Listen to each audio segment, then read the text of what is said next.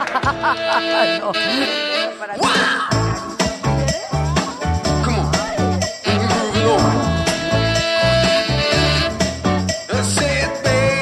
Pero estos dos que viven contigo.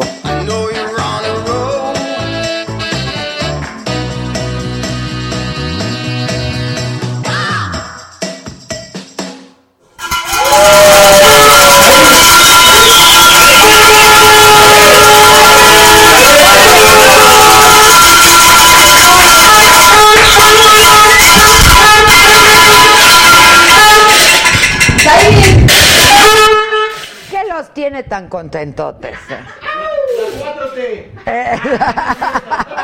Que mañana es quincena. Mañana chilla la rate.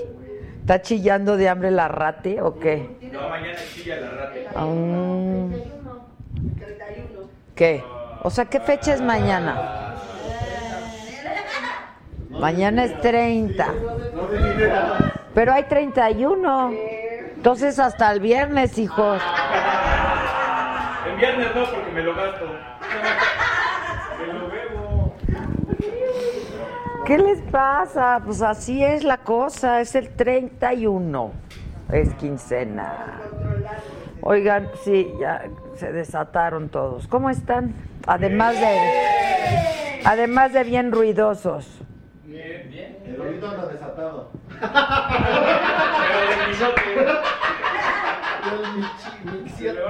Ya, el viernes te necesitamos, ¿eh? Sí. Me vas a peinar a mí. No, porque ya vamos a estrenar nuestra línea de ropa.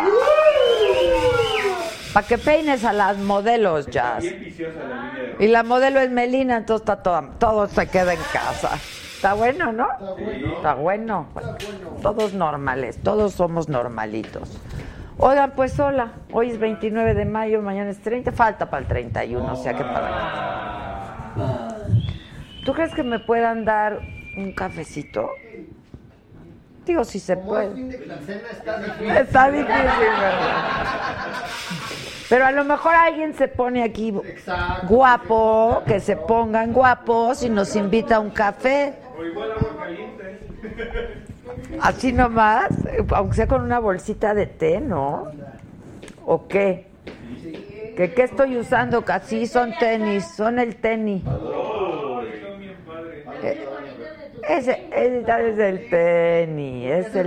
Mugroso, ¿verdad? Es versión mugroso. Es versión mugroso con accesorio. Con la piedrita.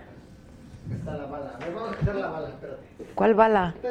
Se le cayó aquí al señor el otro día la bala. Listo. Venga el zapato. ¿Ahí? Eso.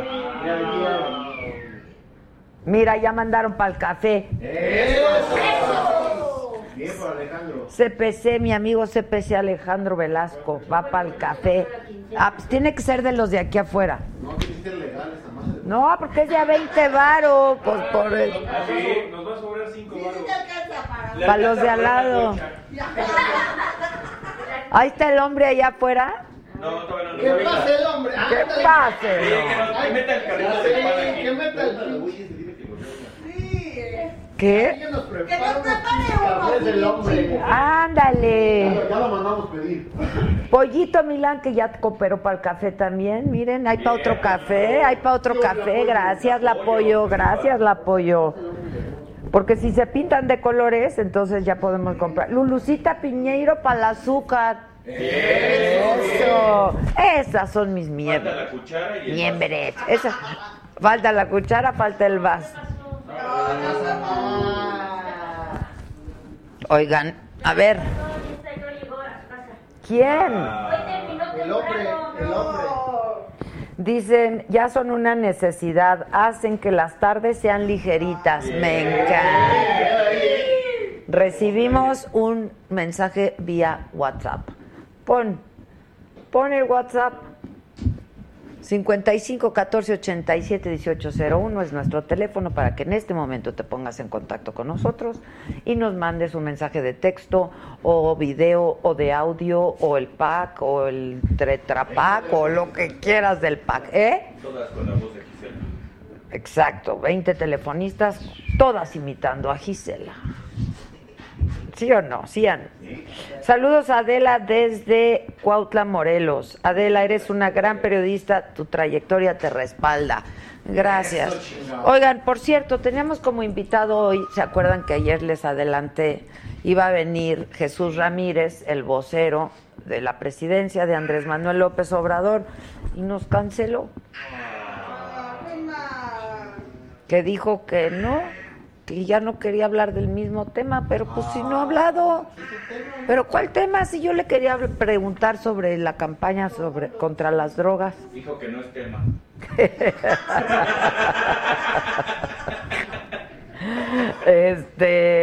Pues que no, pero pues dijo que reagendaba, yo sigo en la lista de espera. Bueno. ¿No? Sí. Entonces, pues ojalá. El tour que le llaman, el testigo que le llaman, el entregable que le llaman. Ya le he puesto gasolina al carrito de golf. Exacto, para que diera toda la vuelta. No, debemos de poner un carrito eléctrico. Sí, doña Laurita hasta trapeo. Javier Guzmán para el segundo café. Ya mando para el segundo café, ya nada más faltan 1, 2, 3, 4, 5, 6, 7. Ya casi. Y para las galletitas, aunque sean de animalitos, ¿no? Sí. Todo estaba en... Qué asquerosos son. Son muy guarros, de verdad, son muy guarros. Gracias. Javier Guzmán, ¿cómo estás? ¿Cómo ves a estos? De veras, ¿cómo ves a estos? Y nos limitamos. ¿Qué? Que a veces nos limitamos. Qué barbaridad. Imagínate. Sí, tenemos que guardar las apariencias con las visitas. Exacto. Qué barbaridad, qué barbaridad. Oigan, bueno, ¿qué les platico? Hoy hicimos unas fotos que van a salir próximamente. Wow. Ay, mira qué bonito, me escribieron una cosa muy linda. No serás Maribel, pero qué clase tienes. Hombre, gracias. Te vistes padrísimo, inspiras mis outfits, Miriam. Hombre. Exacto, te viste.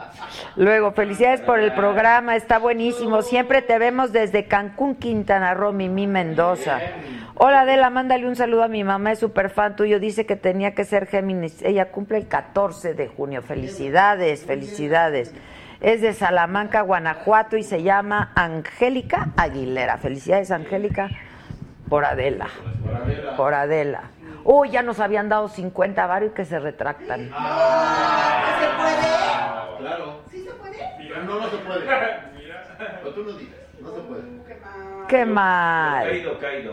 Lo caído, caído. Además, era una cosa para aquí, sí, para la convivencia. Ya nos estábamos viendo con nuestro mensaje de estar vos. Exacto, exacto. Oigan, bueno, entonces, también... Ah, entonces hicimos unas fotos y luego mañana vamos a hacer un photoshoot con Melina y con Melina y con los demás, porque ya tenemos nuestra nueva línea de ropa, que ojalá les guste, porque la verdad es que muchos de ustedes siempre me dicen, ¿y dónde te compras? ¿Y dónde te pones? ¿Y cómo te pones? ¿Y de dónde sacas? Entonces, son cosas que yo me pongo, son cosas que yo uso al alcance de todos nosotros, ¿no? Entonces, que si del pantaloncito que está bien padre y tú ya te lo combinas con el tenis que tenga, ¿no? Una cosa padre, una cosa padre. Que les vamos a dar opciones de cómo ponérselo. ¿Eh? La Meli va a modelar. La Meli va a modelar. Yasmín López nos mandó un varo. ¿Un varo? Pero ha de ser $1, ¿no? Sí, porque un varo creo que no se puede. Sí, es $1. Es azul marino. Es $1. Gracias, Yasmín, para otro cafecito. Bueno, entonces estamos contentos por todo eso. Sí. Por lo de la ropa, por lo de las fotos, por lo de dos nuevos proyectos que traigo entre manos, de los que todavía no les puedo hablar, pero próximamente. Y pues eso, lo quería compartir con ustedes porque estamos todos muy entusiasmados. Hoy que llegaron la merca, todos ¡wow! Hasta el Víctor se probó el trapo. Sí, vamos a ganarnos con hongos, Víctor. Pues lo dirás de broma. Vas a ver que tú y Jeremías y todos van a querer de ese traperío. Sí, claro. O sea, no se ponen los pantalones esos de lino, de algodón así grandes, padres, para la calor. Y el guarache o la chancla o la pata de gallo. Esos, pero para cuando vendía escaleras.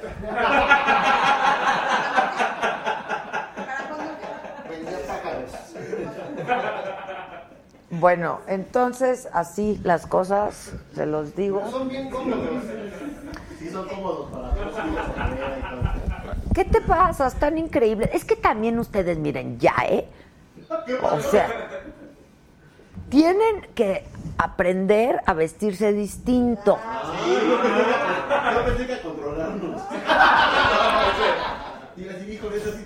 No, eso no se controlen. Ustedes hagan lo que quieran, pero sí aprendan a vestirse distinto, de verdad.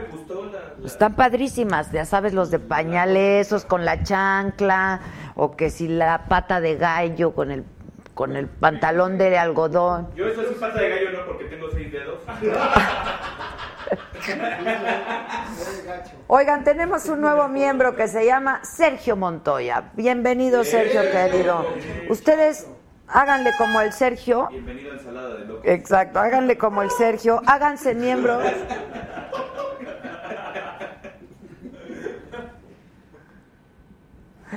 ¿Qué hizo? Duele a pancita. No, ¿se acuerdan cuando vino Bárbara del Regil? Sí, cómo no. Pero se enojó, no se enojó. No. Se paró al baño. Sí, no se enojó, ni se dio cuenta. ¿Eh? Ya la cooperacha. Muy bien, por la Chivo. Bien, la Chivo. Rocío Martínez de Anaranjadito, 200 varo para... Bien. Aplausos a Rocío. 20, 40, 60, 80, 100, 125, 40, 60, 180. Ya nos alcanzó. Para el café, para todos. Bueno, vámonos pues. Se cumplió el objetivo. Gracias a todos. Bien, Rocío, generosa, pues que se vea bonita la abundancia, una cosa elegante, una cosa rica. Bueno, pues les van a encantar los trapos, créanmelo. A Víctor le encantó el que traía. Ya me imaginé así con varios, sí se ven chidos. Está padrísimo. Y el tenis que trae el niño Jeremías, y te pones el pantalón que se te va a indicar. No. Y la camisetita que se te va a indicar, el verde militar, ¿qué tal está? No, una camiseta blanca, normal. Una basic. La basic que le llaman. La basic que le llaman. Exacto, para la calor. No se aguanta este calor. Pero además, sí o no, van por la calle, ven gente, hola, qué calor hace, ¿verdad? O sea, saludas a alguien y entonces, qué calor hace. Entonces, van a estar frescas. Bueno, ¿les gusta la ropa que uso yo, sí o no? Tú siempre andas chuleando mi ropa. Bueno, entonces obedezcan, por favor. Obedezcan, así les digo a mis hijos, obedezcan. Se les está di. Los pantalones están bien chidos, ¿verdad? Están bien chidos.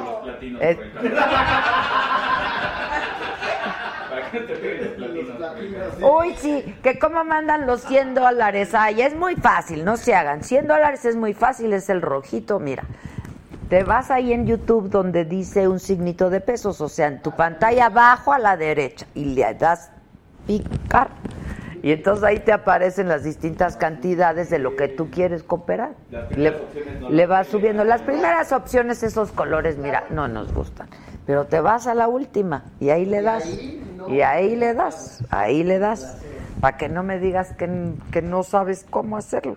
Esto es como cadena. Si le das, te aparecerá más. Ok, hola, soy Elio Bin, con gusto de seguir la saga. Por favor, hagan algo con tanto patán en el chat. Ay, no les hagas caso. Hay más patanes aquí en la saga. ¿Hay más? No. Besitos, Adela, desde Tláhuac, Ciudad de México. Nancy, hola Nancy, eres una chingona, Adela, hombre, gracias. Hola señora Adela, espero que estén muy bien y saludos a todo su equipo, que son todos muy buenos. Hola. Hasta pan comen, pero no han dado pa'l pan. No. un gran programa sin igual, refrescante e inteligente. Qué bonita es la gente, de veras inteligente. ¿Sí o no? ¿Sí o no? Adela, ya le compré el Lori Vape a mi mamá con 2 pots. A ver si deja el cigarro. ¿Cuáles pots fumas tú? Saludos desde Mazatlán, creo.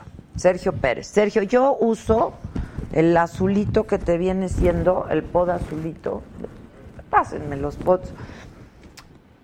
Yo sí fumo con nicotina, pero hay sin nicotina. Yo sí los uso con nicotina.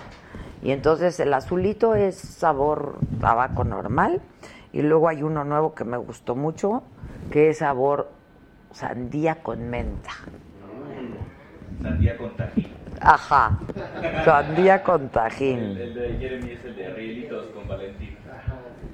Le consta aquí a esta gente que yo fumo casi ya nada. Sí, hay uno de rielitos con Valentín. ¿Este de qué? Este es de tabacos. Ah, pero este es... Ajá, este es café con caramelo, tabaco con caramelo. Tan ricos. Hay varios, hay de varios sabores, hay con nicotina y hay sin nicotina. Alex Olivares se pintó de amarillo con 9.99. Bien el Alex. Ya salió para las conchas. Saludos desde Tijuana, me gusta mucho tu trabajo, nos saluda Morgan. Bueno, háganse miembros porque... Banda, ¿saben cómo les damos en la madre a los patanes del chat? Pues metiendo nosotros un chorro de mensajes y mensajes y mensajes y no pelándonos. No los pelen. No los pelen. Les gusta el programa. Ustedes digan qué padre es ser miembro, cómo se hacen miembros, y pintándose y pintándose y pintándose. El tiempo crece para que les duela el... Exacto. Entre más crezca esto, más les duele a los patanes que nosotros sigamos aquí. ¿Sí o no? ¿Qué tal las ganadoras de ayer de la serenata? Ah, bueno, esas ganadoras de ayer de la serenata estuvo bien padre, les trajimos serenata. Y también las ganadoras del Botox y todavía faltan las ganadoras de las narices. Ah, sí. El arreglo de las narices. Y esas, pues las que los que participan son los que son miembros de la saga. ¿Cómo te haces miembro de la saga? Es muy fácil, necesitas una computadora o un teléfono Android, lo puedes hacer en cualquier momento.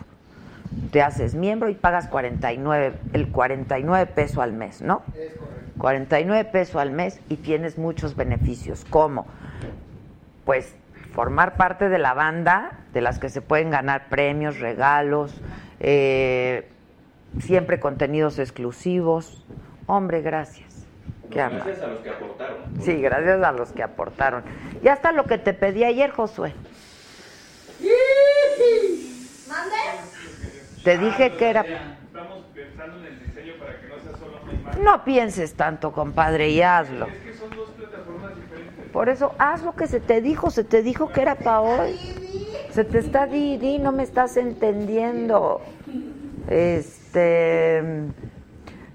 que están a veces... Hay veces en que está mejor el chat que el programa. Bueno. Lo que pasa es que yo no puedo atender así, clavarme, no. La verdad. Pues sí, porque tengo aquí a la gente, entonces está cañón. Javier Lozano indicó que le gusta tu tweet.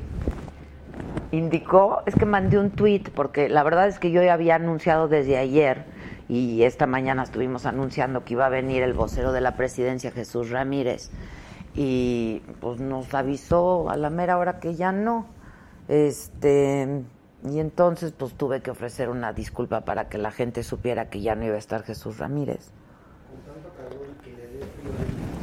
¡Ah, está bueno esa!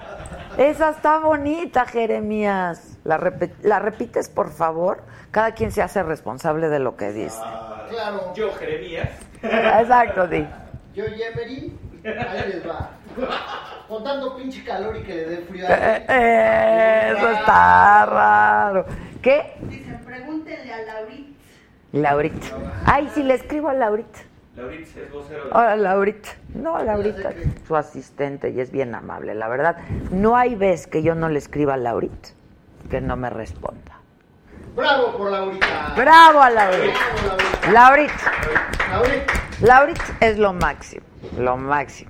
Ahora, a Jesús Ramírez le escribo, y oye, mira, una entrevista, oye, mira, oye, que el secretario de tal, oye. No. Dice que en Canadá son $5. Por país cambia. Una disculpa, muchachos.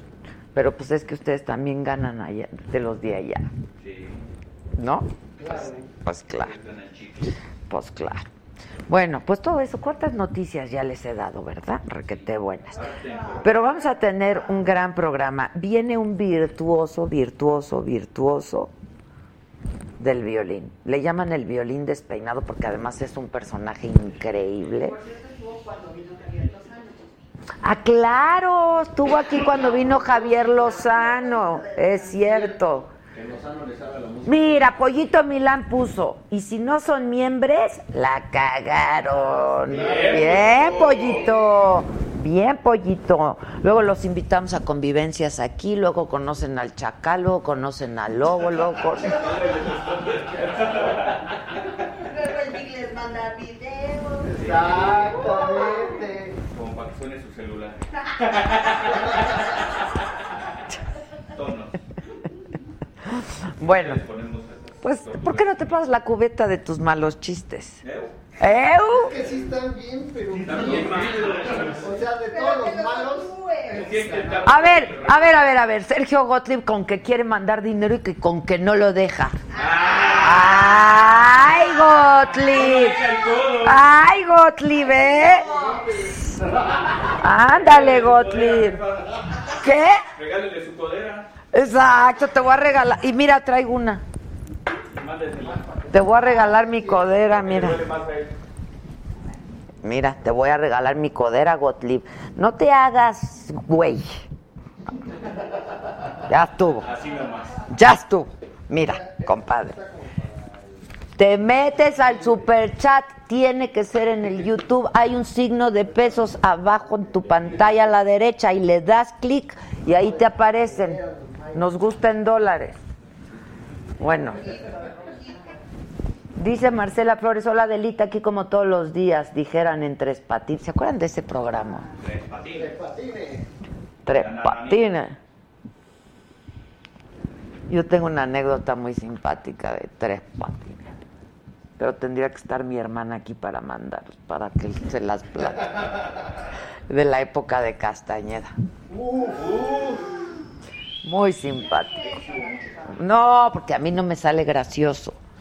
A ella sí le sale muy gracioso. Bueno, denle like en el Facebook, denle like en el YouTube. De veras, necesitamos de su colaboración y de su participación. Se va a acabar la saga y ¿qué vamos a hacer? ¿Quién los va a divertir? ¿Quién los va a hacer enojar? Exacto, ¿quién los va a hacer enojar? ¿Quién dará tu casa? ¿Cómo es? Exacto. A ver, se va a acabar. Yo se los digo, ya hay muchos que quieren que se acabe. Y no se la acaban, porque aquí seguimos.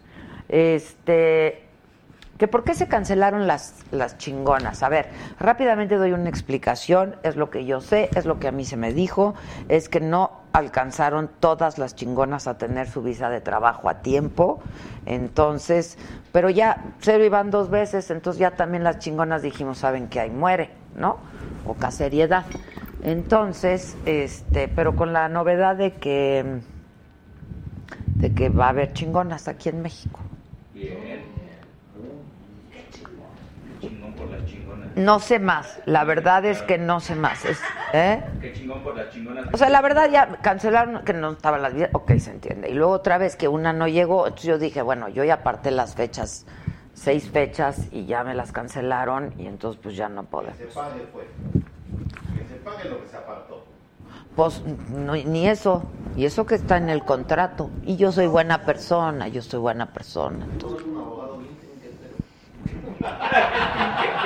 ¿Qué hay de otros? ¿Hay de otro tipo de abogados? Es el campeón del trinquete. Pues sí, todos que no acabe. Pues es que no se ponen. Y luego que con que no los dejan. Emanolinsky Vela, Adela, eres la mejor en lo que haces. Muchos ya quieren e intentan copiar tu formato. Eres una chingona y te vistes increíble. Muchas gracias, mi queridísimo Emanolinsky. Pero además con la novedad de Emanolinsky, que ya saco mi línea de ropa, para que todo el mundo se vista bonito. Unisex, para que todo el mundo se vista bonito, ¿no?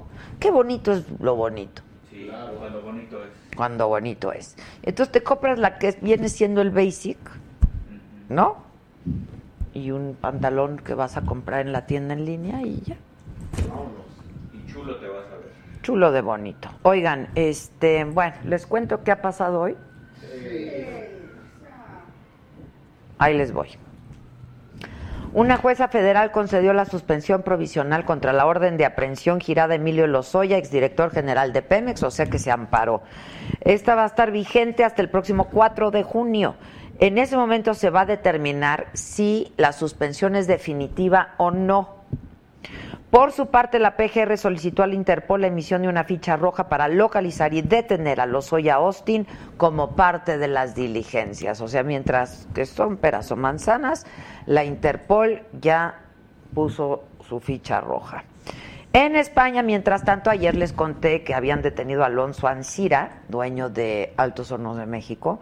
Bueno, ya está en el tanque, perdón, ya está en prisión, sin derecho a fianza. Fue detenido ayer en Mallorca, aquí les informé. El presidente de Altos Hornos de México rechazó la extradición, o sea, rechazó que fuera entregado a las autoridades mexicanas. Y ahora nuestro país, o sea, las autoridades mexicanas tienen 40 días para presentar toda la documentación que argumente la extradición de Ancira, quien está acusado por la Fiscalía General de la República de cometer delitos que causaron grave daño patrimonial a Pemex.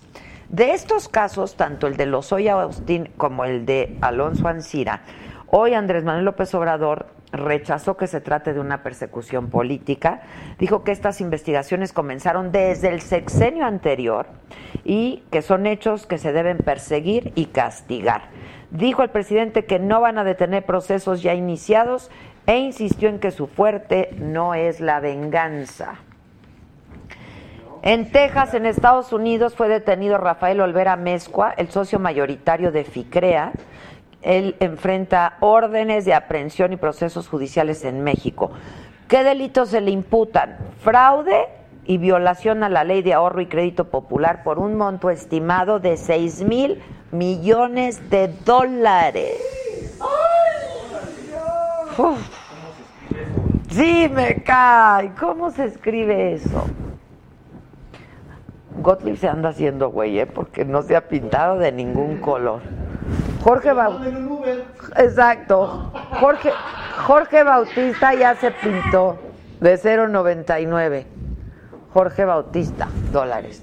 Luego, Christine Lagarde, la directora del Fondo Monetario Internacional del FMI, está en México, se reunió con el presidente López Obrador, que es una mujer, dicen, brillante, y lo felicitó al presidente por impulsar un crecimiento económico inclusivo y por su enfoque para combatir la pobreza. Después, en el Senado dijo que la pobreza es uno de los principales retos de México, lo dijo Christine Lagarde, y dijo que la corrupción y el crimen no apoyan al crecimiento de la economía. ¿Soy yo o veo más delgado al presidente? No, esa es Lagarde.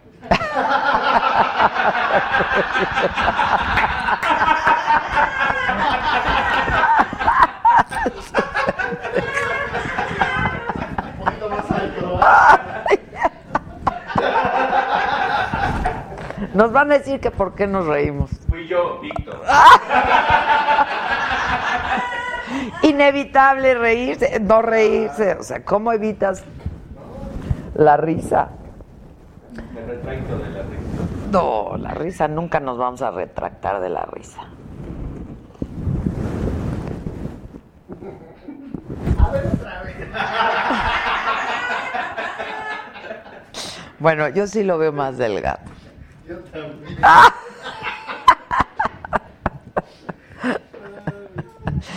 Bueno, resulta que sin discusión y por unanimidad de votos, el Tribunal Electoral del Poder Judicial de la Federación confirmó que el periodo para la gubernatura en Baja California va a ser de 2 años y 10 meses, porque esta era una discusión que se tenía. La Sala Superior revocó la sentencia del Tribunal de Justicia Electoral de Baja California, quien había determinado que la gubernatura durara 6 años. Va a durar 2 años y 10 meses.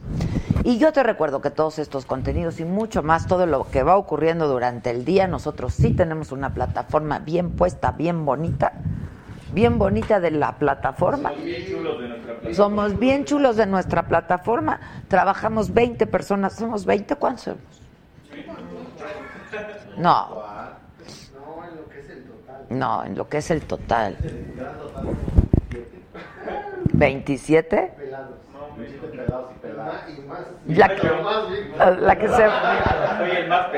La que se va a pelar soy yo, porque mañana es 15.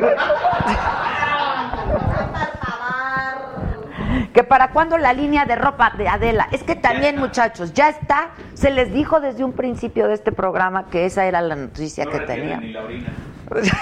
Es que, de veras, hay que conectarse desde las 7, donde se dan todas las informaciones y todas las noticias. Nosotros tenemos una plataforma bien puesta, legal, ética y preciosa, de nuestra plataforma, que es la-saga.com. Visítanos, la acabamos de cambiar además, está bien padre. Nos felicitaron, ¿verdad, Josué, por nuestra plataforma? No, hombre, qué entusiasmo. Le pusieron botox en el ánimo.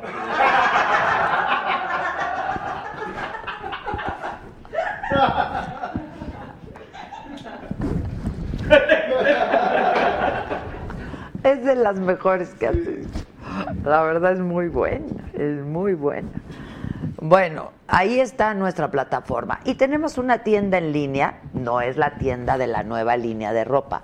Aquí, en esta tienda en línea, vendemos lo que te viene siendo nuestro merchandise. O sea, la gorra, la pluma, la chamarra, el termo, las cartas, ¡lotería! Están ahí, la-sagastore.com. Pero ahí está que ayer el doctor se quería llevar su kit, porque está padrísimo el kit. Sí, se lo llevó. ¿Se lo llevó?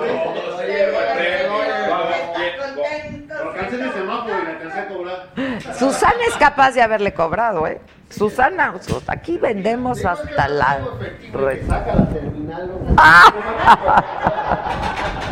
Vendemos cobijas también, bueno, son una línea de ropa de cama muy padre, muy, muy padre. Es la que yo tengo en la casa de ustedes, está bien padre. ¿Y les conté lo que hizo René, mi hermana? No. Las decoró, las mías me las regaló de cumpleaños, me las decoró padrísimas. Les voy a mandar foto para que vean. Se venden cojines. Esto es lo que viene siendo la familia de León. Están bien padres la ropa de cama, la verdad, y ya se está acabando, porque no hubo mucha inventario. Es que lo que se dice exclusivo. Es exclusivo, claro. Otra colección se acaba y otra colección y así. Viene la de la otra temporada. Miren, yo con mucho gusto. Que no le cobró, ya puso Susan. Si quieres que lea tu mensaje, ponle dinero. ¿Sí?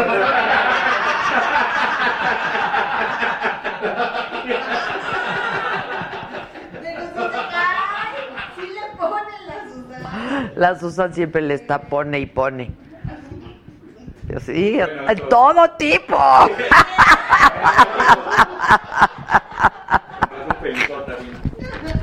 Siempre está bien felizota ella. Por cierto, no me contaste a dónde fuiste el fin de semana, pero vi en tu Instagram mucha música y mucha cosa, ni me contaste con quién tampoco, ¿eh? Que la vacuna para cuándo, que si no la vas a subir al Sagatín. Ay, es que no obedece nada. Le tengo que blurear mis pompas. Déjalas. Deja tus pompas, no tiene nada de malo, son las nalgas, no tiene nada. Sí, pero contando pedos sí nos bajan.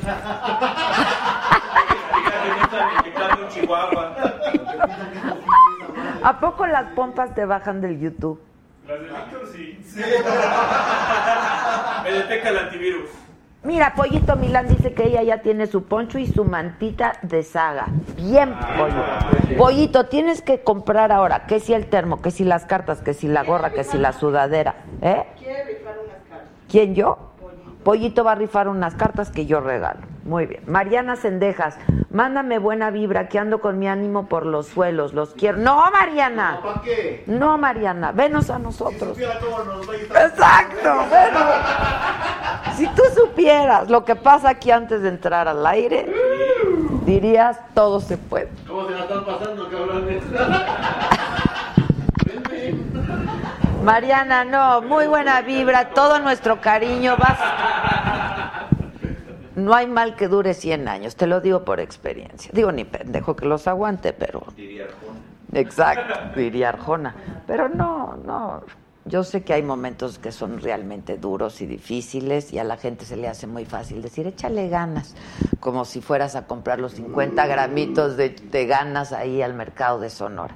Yo sé que es difícil, todos pasamos por momentos duros y difíciles, pero también sé que estamos diseñados para salir adelante de todos estos momentos duros y además las mexicanas tenemos garra y tenemos temple y somos valientes, así es que, y en lo que podamos servirte, aquí estamos a tus órdenes siempre, Marianita. Por lo pronto, hazla reír, pero no con tu chiste de cubetas.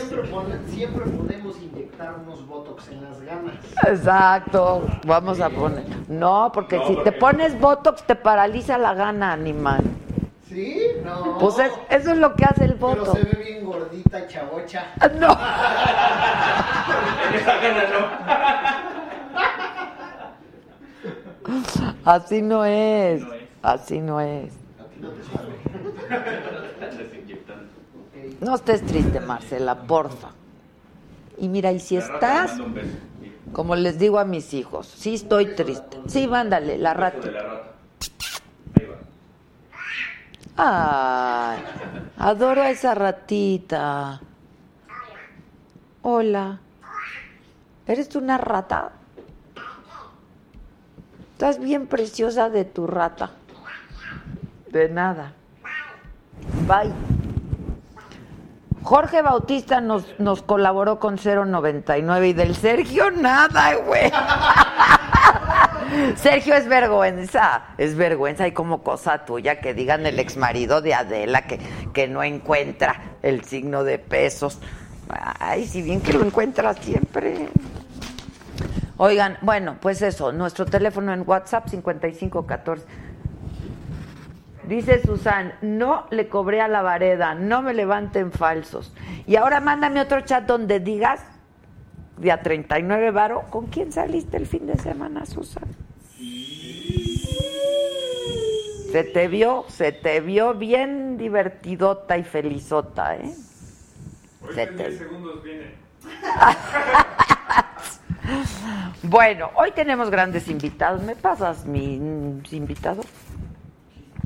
Miren, viene un virtuoso del violín. ¿Se acuerdan que vino con nosotros cuando vino Javier Lozano? Estuvo bien. Hace un año, Javier Lozano, que pues es pianista y que además la música clásica sabe de todo, es melómano.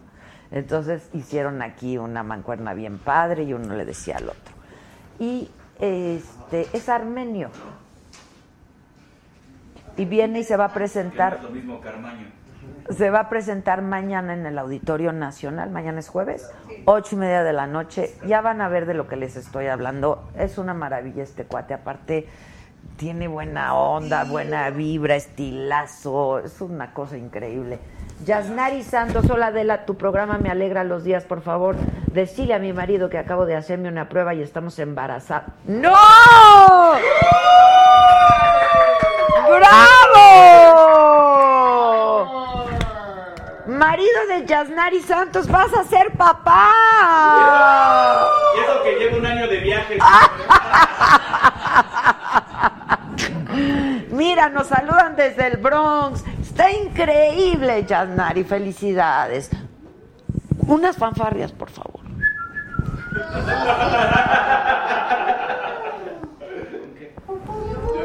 Ay, Ay, Yasnari, qué alegría. Y gracias por compartirlo con nosotros y que nosotros se lo comuniquemos al marido. ¿El marido ya se enteró? ¿Ya? Marido de Yasnari, ¿nos estás viendo? ¿Te has enterado que vas a ser papá?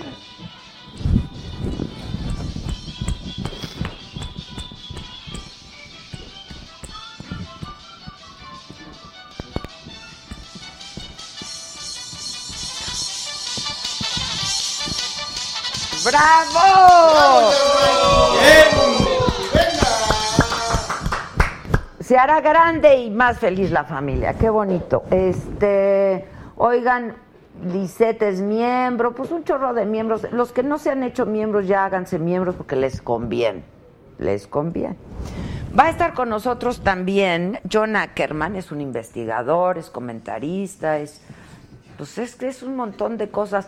¿Es doctor en qué, John Ackerman? Sociología, creo. A ver, me lo checas, por favor. A ver, y Marifer Centeno, ya saben quién es esta perito grafóloga, que yo la descubrí y ya ahora ya está en todas partes. De veras, Marifer. ¿Ya llegó? Doctor en Derecho. Es doctor en Derecho. ¿Qué más? Doctor en Sociología Política. También doctor en Sociología Política. Investigador, escritor, activista y amigo de Andrés Manuel López Obrador. Es uno de los más grandes influencers. ¿Que tiene quién? Está muy cañón. ¿Cuántos seguidores tiene en el Twitter? A ver, métete. Que si vendemos protectores de celular con el logo de Saga, y si no compran las cachuchas, pero tenemos las calcomanías que le llaman. Ya no podemos seguir gastando más dinero, muchachos, sí, de veras. De las calcomanías que vendemos. Tráemelas. Te vendo el kit de calcomanías y tú se la pones aquí al celular. Y listo. Susan, ay, Susan, todo para ahorrarte la lana por aquí, me mandó. Sí. Son los efectos del fin de quincena. Ya quedamos, shooting lunes a las 10, Carlos y todo el crew enterados y bien lindo, no va a cobrar. ¿Ven? Aquí todo mundo colaboramos. Que porque me debe su carrera y no sé qué tanto. Bueno. ¿Qué?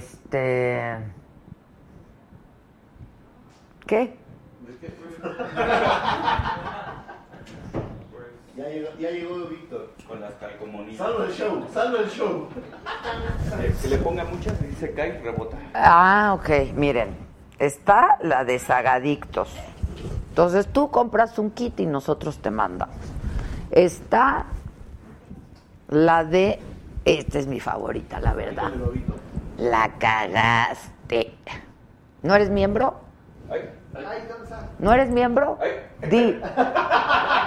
No, di. Nos está toreando bien por fin. 1, 2, 3. ¿No eres miembro? No. ¿No?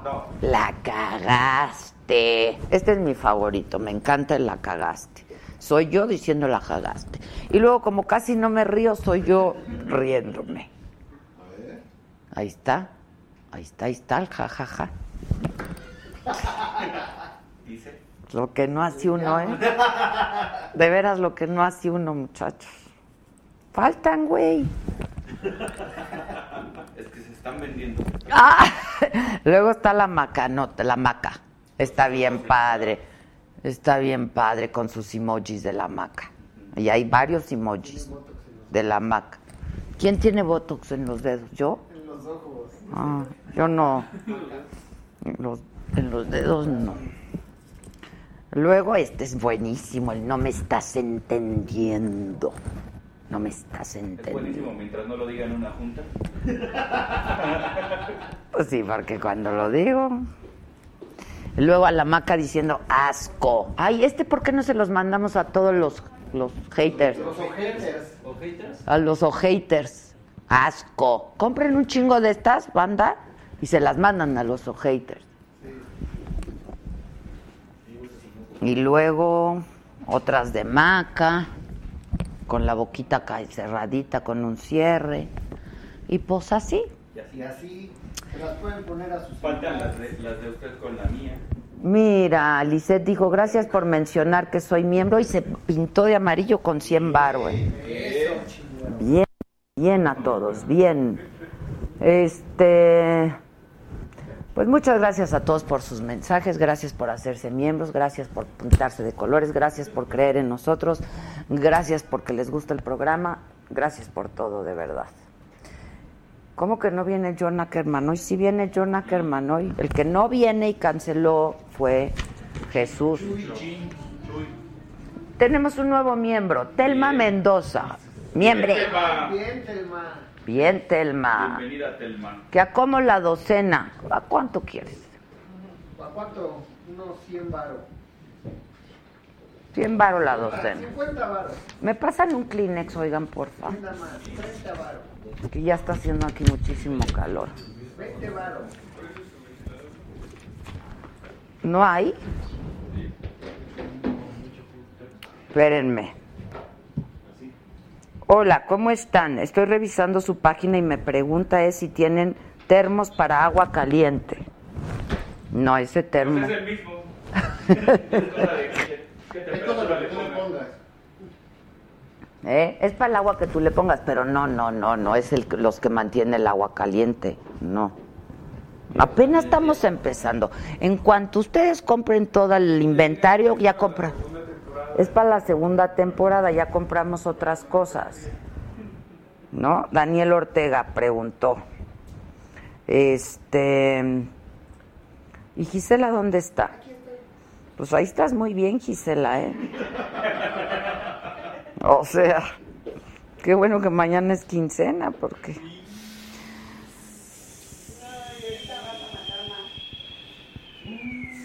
¿Por qué? Ya se fue. Si la alcanza. Y entonces, ¿por qué te voy a matar? Pues ya que pasen todos, ¿no? Que pasen. ¿Me pueden dar un Kleenex, please? Sí, cómo no.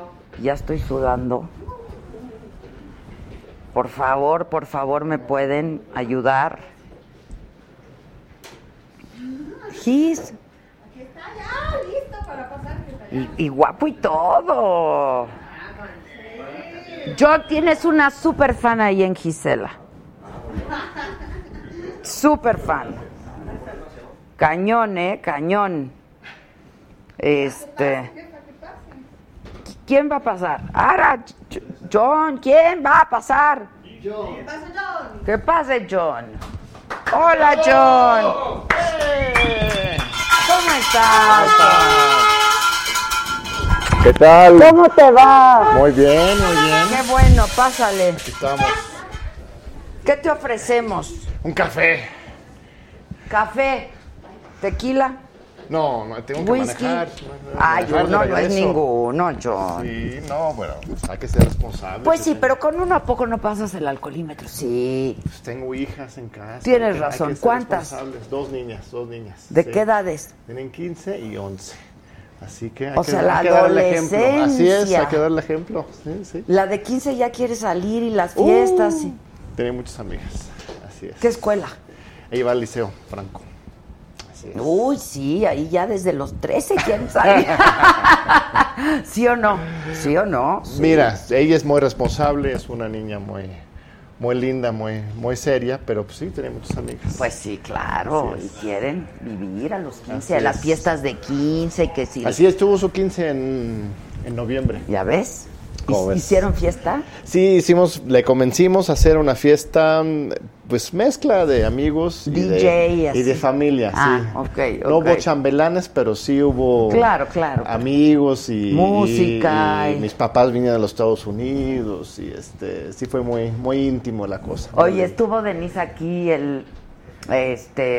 Sabina. Estuvo Sabina el lunes. Sí. ¿El lunes? Sí, el lunes. Sí, estuvo Creo el lunes. Que hubo un malentendido y entonces... Sí, nos confundimos.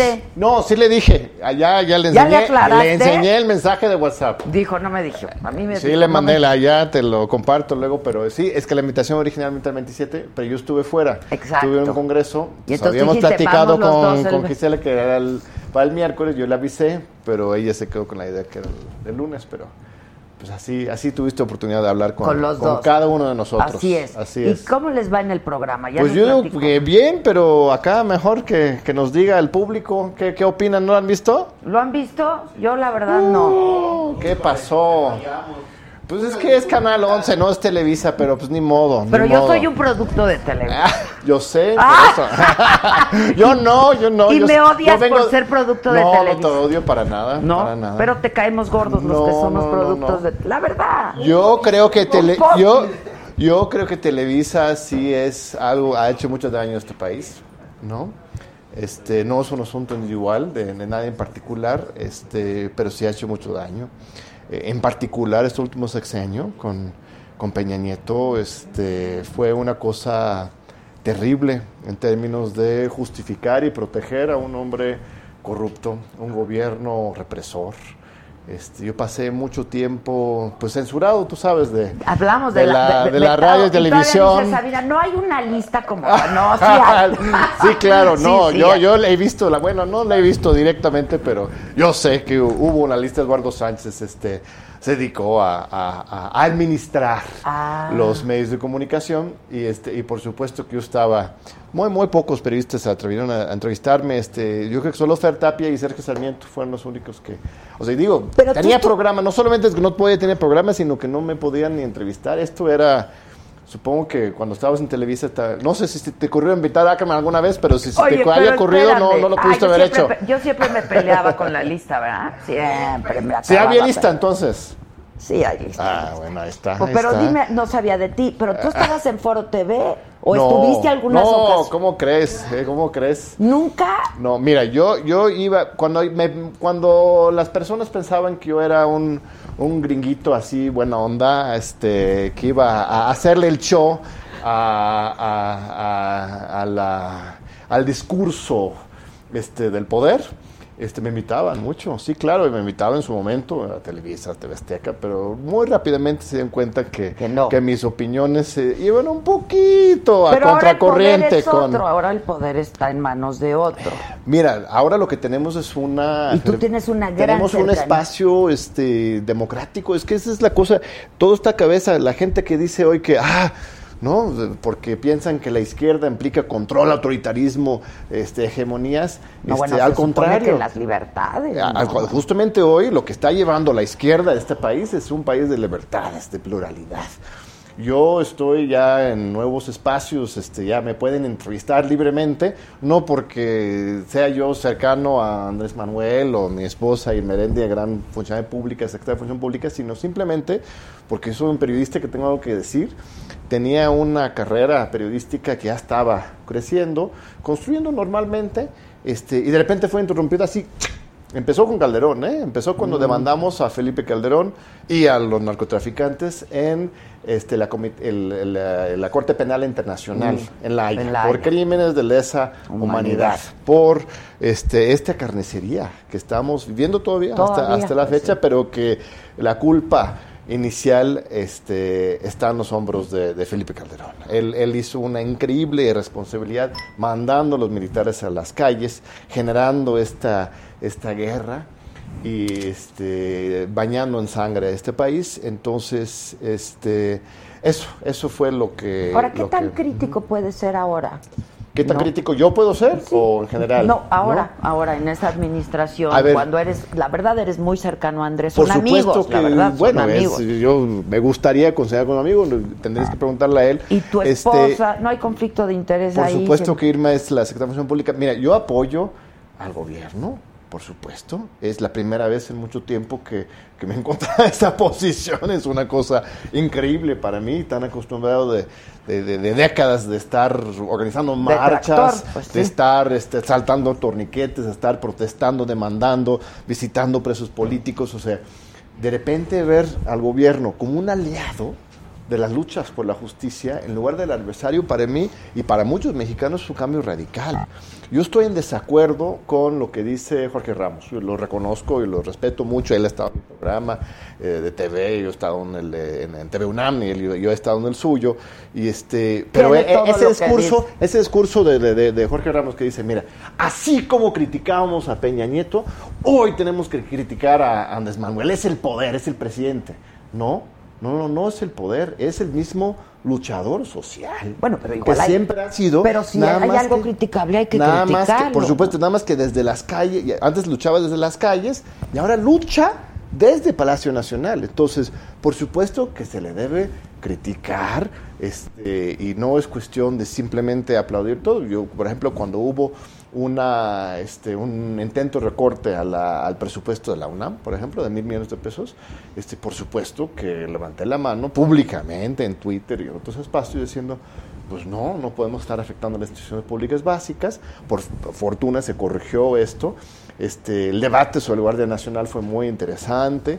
Yo siempre he estado en contra de la militarización de la ciudad pública. Yo siento que la salida al final de la Guardia Nacional encontró un punto intermedio. Mira, es que es la cosa, se puede criticar solidariamente. Lo que ahí te preguntaba, ¿por qué alguien, por ejemplo, como Carlos Loret, hoy está obroso? ¿Por qué están así tan enojados?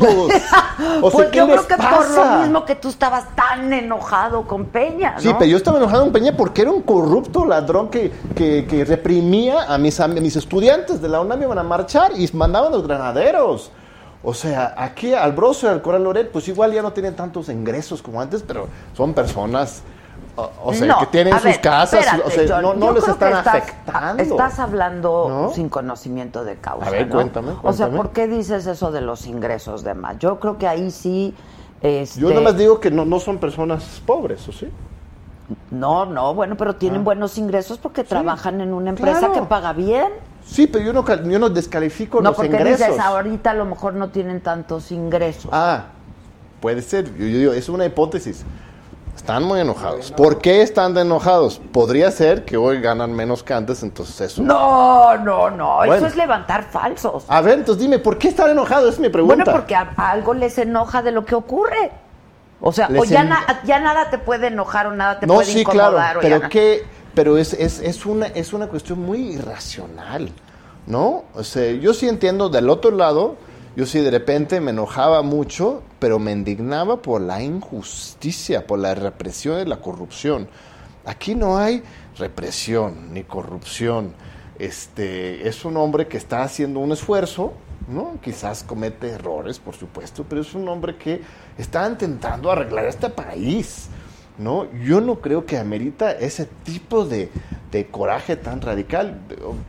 Yo pienso, pues, ¿qué está atrás de eso? Es una hipótesis que yo lanzo, pero por eso es una pregunta que te hago. ¿Tú que los conoces? Yo te los conozco y trabajé ahí muchos años y uno gana un salario y... Sí, pero ¿por qué ese nivel de encono?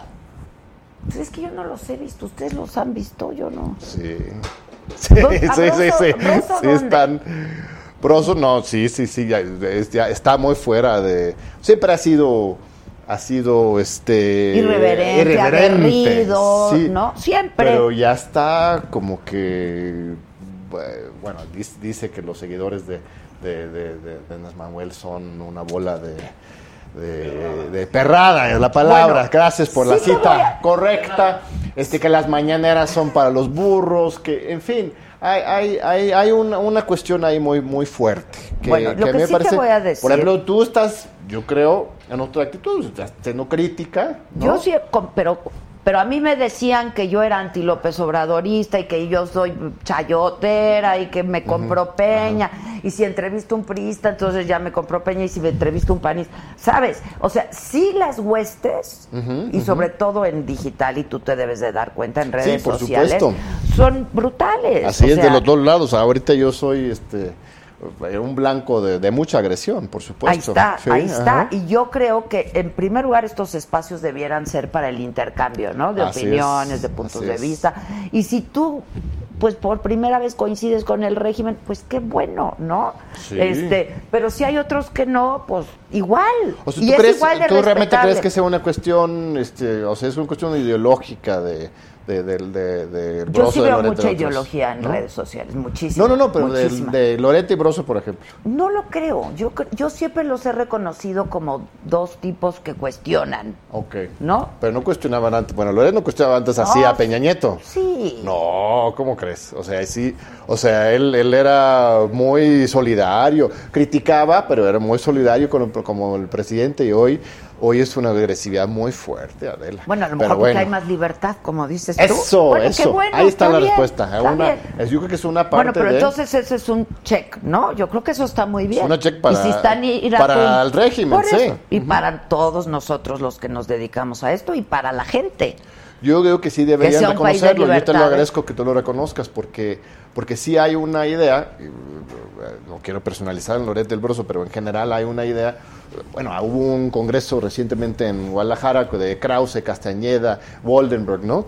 Todos hablando de los riesgos a la democracia, del mesías populista que está cancelando las libertades, que ¿no? Bueno, siempre pero es lo contrario, pero justamente. Pero siempre han opinado lo mismo, John. No. O sea, ellos apoyaban el Pacto por México. No por eso, pero ¿no? De Andrés siempre han pensado eso. Por supuesto, pero se equivocan. Bueno, ojalá. Por supuesto, lo estamos viendo en los hechos. O sea, justamente. ¿Qué estamos viendo en los hechos? La verdad. Libertad de expresión. Estamos viendo libertad de expresión. Es una cosa maravillosa. O sea, antes había listas. Yo estaba en alguna y muchos otros en otras. Pero ahora hay otras listas. No. Como no, yo aparezco en una. No hay listas. Yo aparezco en una lista. Eso es una lista de transparencia, Adela. Que me parece perfecto. ¿Cuántos millones recibió tu portal? Yo estoy muy irritada porque fui 20, la que menos. Sí, ¿ya viste? Estoy muy irritada porque además yo tengo mucha audiencia. Claro, y otros como, López Dóriga, ahí está. En fin. Pero fueron contratos legítimos que el gobierno da a tu página, ¿no? Son legales, sí. Y a mí me parece que no en todos los casos son faltos de ética. Bueno, la ética se nota en la práctica. Bueno, por eso, pero entonces eso de que te pongan en una lista, francamente, o sea, pero no es que te hayan puesto, esos son contratos públicos solicitados por medio de un ciudadano, no sé ni quién, ¿no? Que solicitan esa información, eran datos ya públicos, ¿no?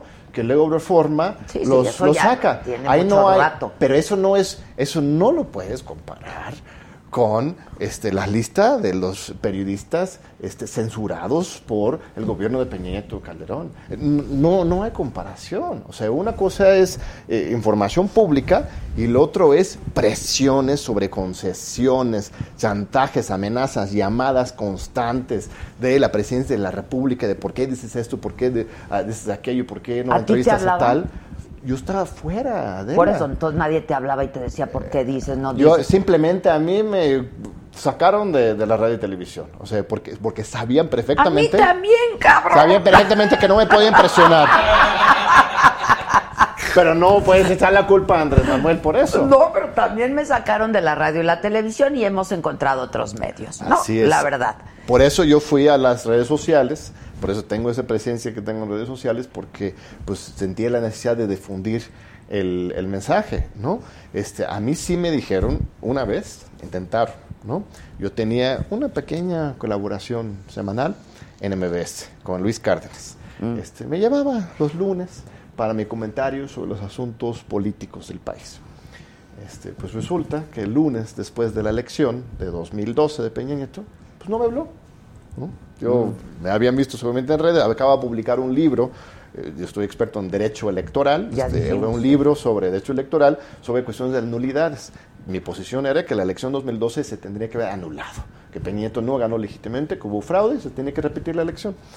Ese lunes, después de la elección, de repente, pues no me llaman para mi comentario semanal. La próxima semana tampoco. La próxima tampoco. ¿Y no hablaste tú? Y sí, claro, me puse a investigar. Oye, Luis, ¿qué pasa? Es que no ha habido tiempo. Bueno, entonces hablé con los jefes, ¿no? Algunas personas ahí. Digo, oiga, pues, ¿qué pasa aquí? Pues es que no hay tiempo. Era una comentario de 5 minutos, por favor. Ni lunes, ni martes, ni miércoles, ¿no? Entonces, pues ya, investigué más y, me pidieron, de MBS, me dijeron, mira, la buena noticia es que no te puedes quedar aquí con nosotros. Pero la mala. Simplemente, la mala es que simplemente quédate calladito hasta después del 6 de septiembre, que es el día que se califica la elección, y después hablas de lo que quieras, de perros, de gatos, y vamos a seguir pagándote, no te preocupes. Dije, no, publiqué una carta pública, fue las primeras semanas de agosto de 2012, una carta abierta a Joaquín Vargas, presidente dueño de MBS, renunciando a mi pequeño espacio, pero renunciando con mucha dignidad, pues porque me habían pedido básicamente autocensurarme en ese tiempo. Entonces, a partir de ahí ya es donde viene la censura general, porque se dieron cuenta que no iba a entrarle al juego, ¿no? Entonces, en fin, esto o tú dime, ¿está pasando esto? O sea, realmente Jesús Ramírez está llamando a los periodistas, amenazando. No, Jesús Ramírez ni nos toma la llamada. Y hoy iba a venir y nos canceló. Bueno, vendrá después, pero canceló. Esto no lo está haciendo Comunicación Social. Eso es la práctica. Censurar, controlar, chantajear con las concesiones, con los salarios, las contribuciones, para determinar la agenda. Hoy esto no está ocurriendo. El presidente podrá contestar, sí, prensa fifí, pero eso es AMPA. Eso es transparente y directo. Él está contestando en un diálogo horizontal, defendiendo sus puntos de vista, diciendo, etcétera. No está atrás, abajo del agua, censurando y presionando. Es una diferencia radical. ¿Y la cercanía? ¿Cómo te explicas la cercanía de López Obrador con Televisa, entonces? Pero ¿por qué cercanía? Yo lo que yo veo es un respeto del presidente a una empresa mediática muy importante, que antes poderoso. Era la mafia del poder. Sí, pero ¿quieres que lo expropie? ¿Quieres que chantajee? No, ni Dios lo quiera, ¿no? No, entonces, o sea, más bien hay que celebrar. Ni Andrés lo quiera, por favor. Por supuesto, no lo quiere. O sea, él está demostrando justamente una actitud democrática al respetar una empresa por lo que tiene, lo que es. Y eso, algunos ya lo usan para criticarlo, decir, sí, que pues, tenía un pacto con Televisa. No me consta que no hay ningún pacto con Televisa. Simplemente hay un respeto para Televisa y un respeto para los diferentes medios. Entonces, tenemos que cambiar de chip. De veras es otro país que estamos construyendo. O sea, hay respeto aunque nos diga prensa fifí, sí, o aunque nos diga lampa. Claro. Hay un poder mediático en nuestro país, ¿no?, que todavía no les cae el 20 o no quieren aceptar que hay un otro escenario, ¿no? Y algunos periodistas, algunos sectores, sí están con una actitud muy agresiva, injustificadamente desde mi punto de vista, irracionalmente desde mi punto de vista. Pero desde tu punto de vista, a lo mejor a ellos les parecía que tú estabas iracundo, irracional, por supuesto que sí. Loco, pues. Pero tienes que entender que la respuesta, el poder político del observador hoy en México no está controlando, ni censurando, ni chantajeando la prensa, ¿no? Hay una coyuntura totalmente distinta. Cuanto antes había amenazas y censuras directas, hoy hay un diálogo horizontal, y eso lo celebro y me parece muy interesante. O sea, tu propia posición es súper legítima. O sea, tú eres crítica, que es absolutamente legítimo, por sí, supuesto. Pero lo he sido, ¿eh? Yo cuando tengo un personaje enfrente, pues lo cuestiono. Pues yo creo que esa es nuestra chamba, cuestionar, ¿no? Sí. También es válido que un periodista, un analista, un académico, como soy yo, pues defienda a un proyecto duda, de transformación. Claro, eso no es una traición a la academia ni al periodismo. No, pero mi pregunta es, ¿no contrario. Se pierde objetividad? Digo, que la objetividad es siempre muy difícil, ¿no? Somos sujetos y tenemos preferencias. Yo nunca he sido objetivo. Siempre que me critican dentro, fuera del poder, etcétera, yo nunca he sido objetivo, ¿no? Yo siempre he tenido un compromiso absoluto con la justicia y con el cambio social, y lo que yo pueda hacer para poner mi granito de arena para que este país se mueva, avance en ese sentido, me parece, pues eso es mi posición. A mí me llama la atención, muchos académicos, por ejemplo, creen que la objetividad es simplemente el tono de voz, por ejemplo, ¿no? no conocen algunos académicos que hablan. Ay, sí, yo creo que Aristóteles dijo tal y Gramsci otro y no dicen nada, ¿no? Están ahí nada más opinando, pero son muy objetivos, pero no dicen nada. O sea, yo me comprometo y pues sí, yo creo que hay que ser críticos, por supuesto. No es una cuestión de cerrar los ojos. Y hay quien como tú sí quiere comprometerse, ¿no? Claro. Y hay quien no. Por supuesto, y las dos posiciones son legítimas. Son legítimas. Así es. Eso es lo que yo creo. Ahora, ¿no te han hablado de estas empresas grandotas de medios tradicionales ahora sí ya para que colabores? ¿Cuáles? Pues Televisa, Huasteca o Imagen. Ah, no creo que les interese. O sea, yo feliz con los medios públicos, ¿no? Tengo mi programa el primer rompimiento con esta censura fue este programa muy lindo que tengo en TV UNAM, que te invito, Adela, a ver si nos visitas a la máxima casa de estudios. TV UNAM es una cosa muy linda, es chiquita, pero con mucho prestigio y mucho amor al arte de todos los que trabajan ahí. Este fue mi primer rompimiento allá a la tele, de Alos por la Democracia, salimos todos los domingos, muy divertido. Y ahora con este nuevo proyecto del Canal 11, que Sabina muy generosamente se ha sumado. Tú invitaste a Sabina, lo asignaron a ti y tú invitaste a Sabina. Pues me invitaron al 11 a pensar en alguna idea de un programa y pues no quería hacerlo solo. Entonces empecé a pensar en una buena dupla y inmediatamente pensé en Sabina. Ella es una persona brillante y muy independiente de todo. Todo, de izquierda a derecha, y alguien que dice y piensa y hace lo que, y eso me parece que es el espíritu de la 4T, eso es la 4T, eso es lo que necesitamos, independencia de criterios realmente, que no estés hablando en función de algún otro interés, sino como ves las cosas, ¿no? Y nos conocimos muy recién, la verdad, hace un año y medio nos conocimos, pero inmediatamente tuvimos... yo pensé que ya se conocían No, bueno, o sea, conocían sus trabajos. Nos respetábamos, compartimos páginas en Proceso, nos leíamos, tenemos muchos amigos en pero común, no personalmente. En alguna fiesta igual, alguna vez nos habíamos... Pero así como una amistad muy cercana de años, ¿no? Fue algo muy, muy coyuntural en este tiempo, pero nos hicimos una química, yo creo que muy bonita, y pues una muy bonita aventura. El asunto de tener público eso dentro está increíble. Es algo muy lindo. Yo lo imagino, lo pienso como el Parlamento inglés.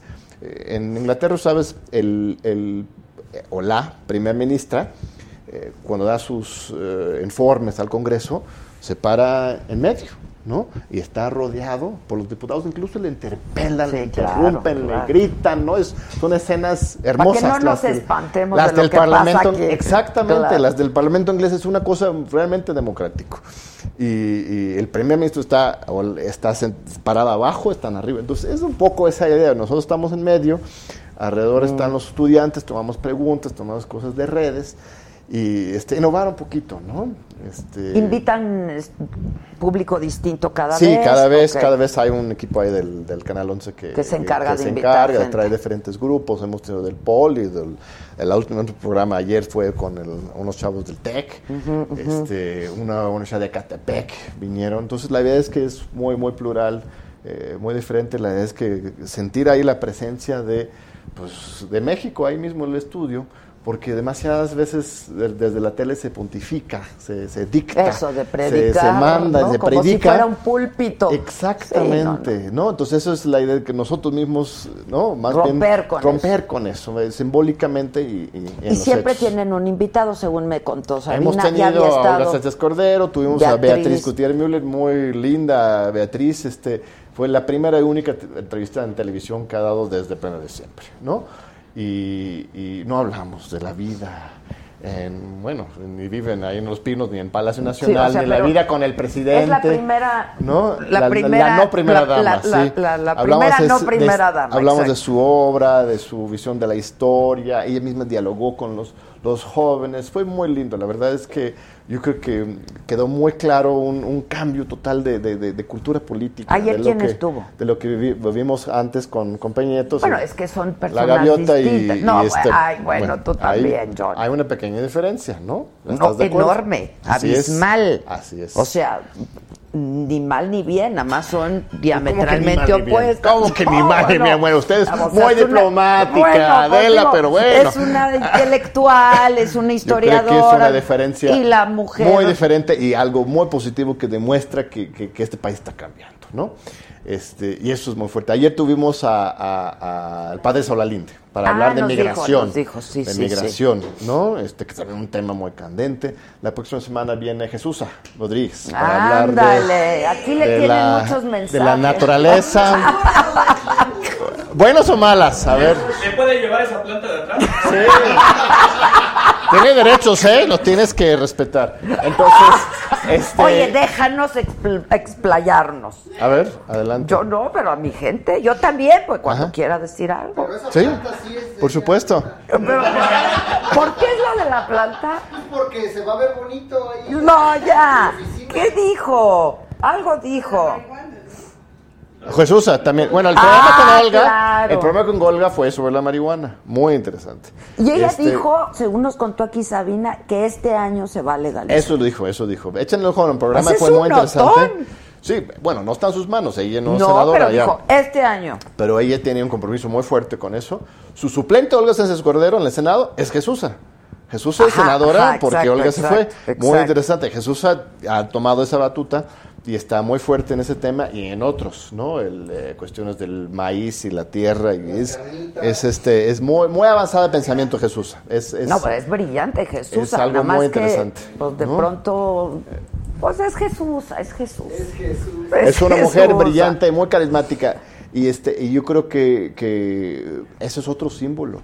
Tener una senadora Jesús Rodríguez, o sea, de veras. Es fácil para algunos no darse cuenta de los cambios radicales que ya estamos viendo. Yo sé, la violencia no se ha bajado todavía. Pero es compañera de Napoleón Gómez Urrutia y es compañera. A ver, la violencia no se ha bajado todavía. La economía todavía no está creciendo a la tasa que debe de crecer. El aeropuerto apenas está empezando. O sea, hay toma tiempo estas cosas, pero hay cosas también que nos hablan, por lo menos simbólicamente, de un cambio fuerte. La misma reforma laboral, Adela, es una cosa fuertísima. O sea, de repente ahora tener votaciones secretas, democráticas, para que no sea tu líder sindical, eso es una revolución. Okay, reforma educativa. Eso también. No, a ver, dime tú. Una revocación. Regresarle al sindicato y a la CENTE. No, lo que estás haciendo es recuperando un poco. O sea, poner en las manos del sindicato y de la coordinadora la vida profesional de los maestros. A ver.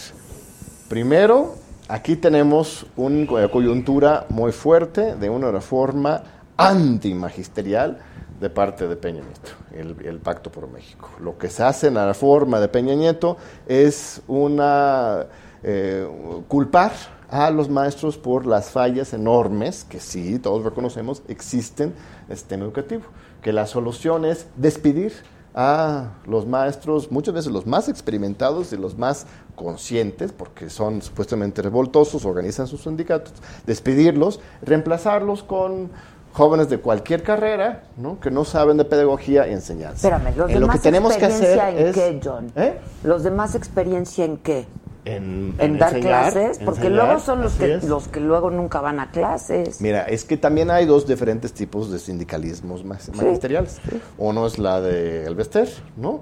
La de los aviadores, la de la corrupción, y luego está la CENTE, la coordinadora. La coordinadora, que es la de Oaxaca, la de Chiapas, de Guerrero, que muchos les asusta porque son muy radicales en su ideología y su pensamiento.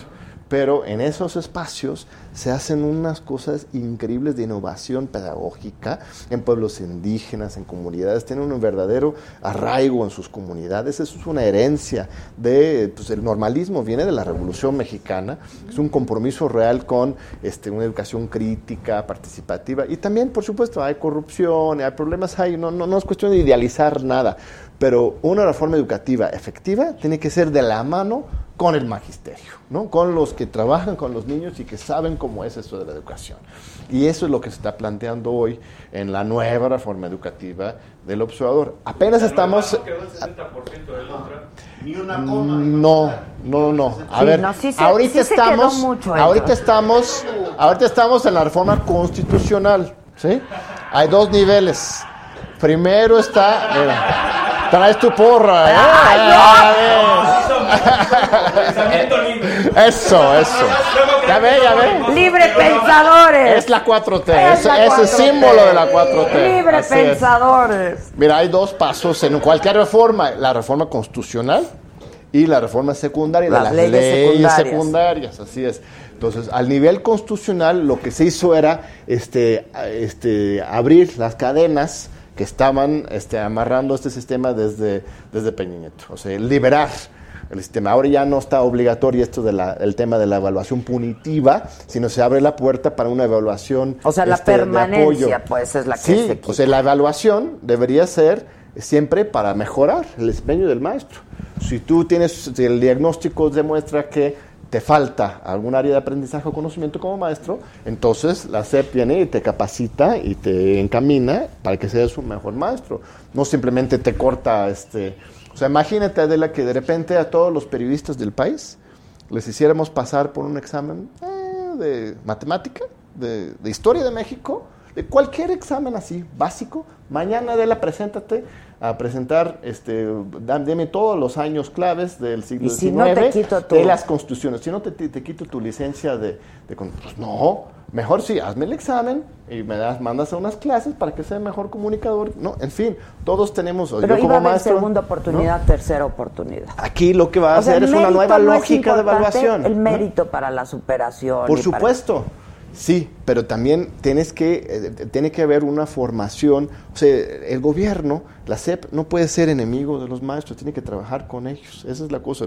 Los que más saben de la dinámica, de la problemática de los niños, son los mismos maestros que han dedicado. Además, son héroes. ¿Cuánto gana un maestro? Algunos, pues sí, siempre habrá algún caso, un corrupto ahí, pero los maestros en general, ¿no?, ganan poquísimo. Muy poquito y dan su vida a este oficio, ¿no?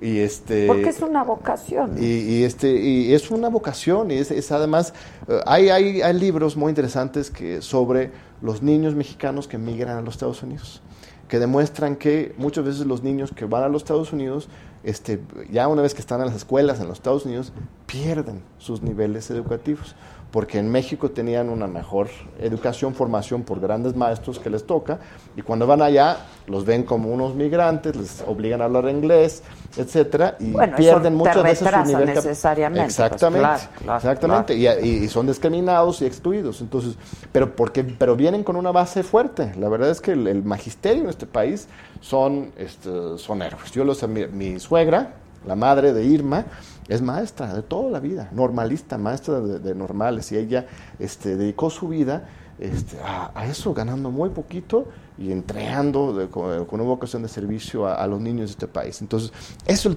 ahí tenemos que valorarlo, y eso, ahí viene la nueva reforma educativa. Apenas a nivel constitucional se quitaron las puntas más agresivas, el filo más neoliberal de esa reforma, y ahora viene las leyes secundarias en que vamos a poder realmente generar un nuevo espacio pedagógico, porque todos reconocemos que las cosas tienen que cambiar. El sistema educativo está mal, eso sí es claro, ¿no? Nuestros niveles de las pruebas PISA, etcétera, claro, no estamos dando lo que podemos dar como mexicanos, como un gran país que somos. No avanzamos en eso, y sin educación pues no hay manera, ¿no? Así es. No hay manera. Ahora, este programa es de diferentes cosas. El programa del 11, dices. Del 11, sí, diferentes temas. O sea, el que tienes en UNAM, pues, ajá, es política, es más tradicional cada semana. Política. No, grilla no, pero también es entrevistas con una sola persona y pero y más enfocado a la política, digamos. El análisis político se llama Diálogos por la Democracia. El Canal 11 pues que sí, quizás es un poco más más abierto, culturales, y esos temas, ¿no? Ahora, tú fuiste muy señalado cuando se te invitó a formar parte, ¿no? Ahora sí que de la parrilla del elenco del Canal 11, pues un poco por Irma, tu esposa, porque es funcionaria, y por el hecho de que, bueno, pues ya Ackerman, amigo de Andrés, ya le dieron programa en el 11.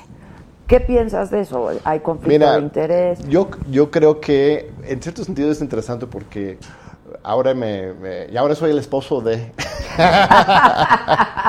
Me encanta, la verdad es que es muy lindo, demuestra también el cambio de este país, ¿no? Un gabinete paritario, ¿no? Mitad mujer y ahorita no. Y Irma Eréndira. Bueno, ya ahorita se cambió con Force Marnat, pero el nuevo es buenísimo. Víctor Toledo es de los mejores conocedores de la ecología en este país. Pero que yo decía que lo lamentable fue que pues renunció pues por prepotencia, no por ineficiencia, ¿no? Pues igual era un cúmulo de varias cosas, ¿no? Por eso, pero para que veas que hay de todo, en la 4T también. ¿Y sí, luego? Por supuesto, no, o sea, este gobierno es muy amplio, muy plural. Esa es una de las cosas que yo creo que es positivo, en el sentido que es un gran abanico de diferentes opciones. Entonces, mira, Irma es una funcionaria muy importante, creo que está haciendo un increíble trabajo, bueno, no su objetivo, menos en este caso que en otros, pero pues, joven, académica, en este cargo tan importante de combate a la corrupción, ¿no? Eso es muy importante. Pero obviamente yo no tengo mi trabajo en el 11 por ella, ¿no? Lo que estábamos hablando, yo ya tenía una carrera académica, periodística, pues ya creciendo, consolidándose, que fue roto por estos años de censura y de exclusión. Entonces, para mí es un desarrollo natural de mi propia carrera y mira, pues que la audiencia juzgue. Si realmente me ven como alguien inepto que estoy ahí por recomendación de alguien más. Bueno, ya dijimos pues todas sus credenciales del señor, o sea, de que tiene credenciales, tiene que. Ya la podrán evaluar, pues estamos haciendo el programa. ¿Eh? ¿Qué pasó? No lo escuché. Está más preparado que unos esquites. Ah, qué buenos. Eso sí, claro. Sí, si algún día. Y trae línea, pero él lo reconoce, traigo línea. No.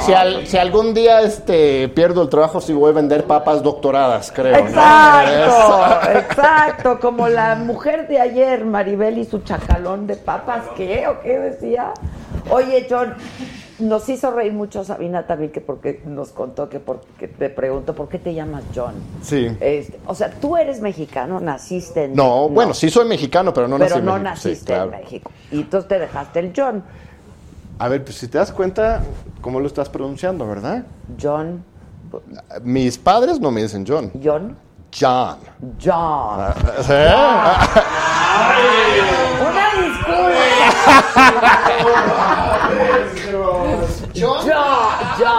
John. A ver, pero esto es importante porque no es que yo reivindique al John, al contrario, yo reivindico el John. Okay. Me llamo John. Eso es mi nombre en México. Ese es mi nombre. John es mi nombre. J-O-H-N. J-O-H-N. John. ¿Sí? Yo no insisto. Si yo defendiera.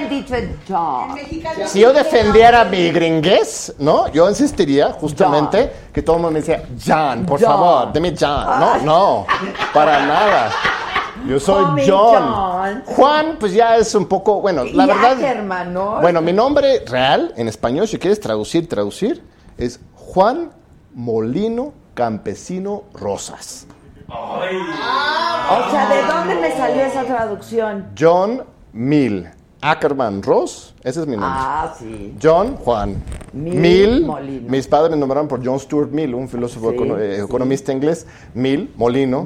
Ackerman es hombre de la hectárea, es campesino en alemán. Okay. Ackerman, de Acre, hombre del Acre, es campesino, ¿no? Y el apellido de mi madre es Ross, es Rosas. ¿no? Entonces, no, Juan Molino Campesino Rosas, entonces... No, sí, déjanoslo en John Ackerman, ¿sí? Por favor. Bueno, sí, sí, está, sí, bien, sí, sí, está bien. ¿Sabes? Es el buen punto intermedio. Sí, Juan Ackerman no suena. No suena. ¿Dónde naciste? ¿En qué país? Yo nací en Filadelfia. Okay. En Filadelfia. Es como el Chilpancingo de los Estados Unidos. ¿Y hasta sí, qué pues edad? Es la cuna de la Constitución. ¿Hasta qué edad viviste ahí? Yo viví ahí...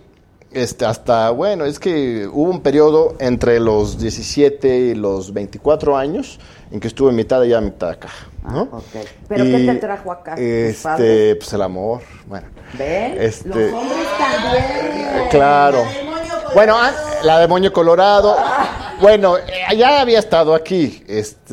La verdad es que fue la política, en primer lugar. El amor. Y la política, las dos cosas. Lo que pasa es que en los 90s, los Estados Unidos ya era un lugar muy aburrido políticamente. Tenías Clinton, tenías la guerra en Irak, que no era aburrido, pero era muy indignante. Y no se veía como que mucho futuro.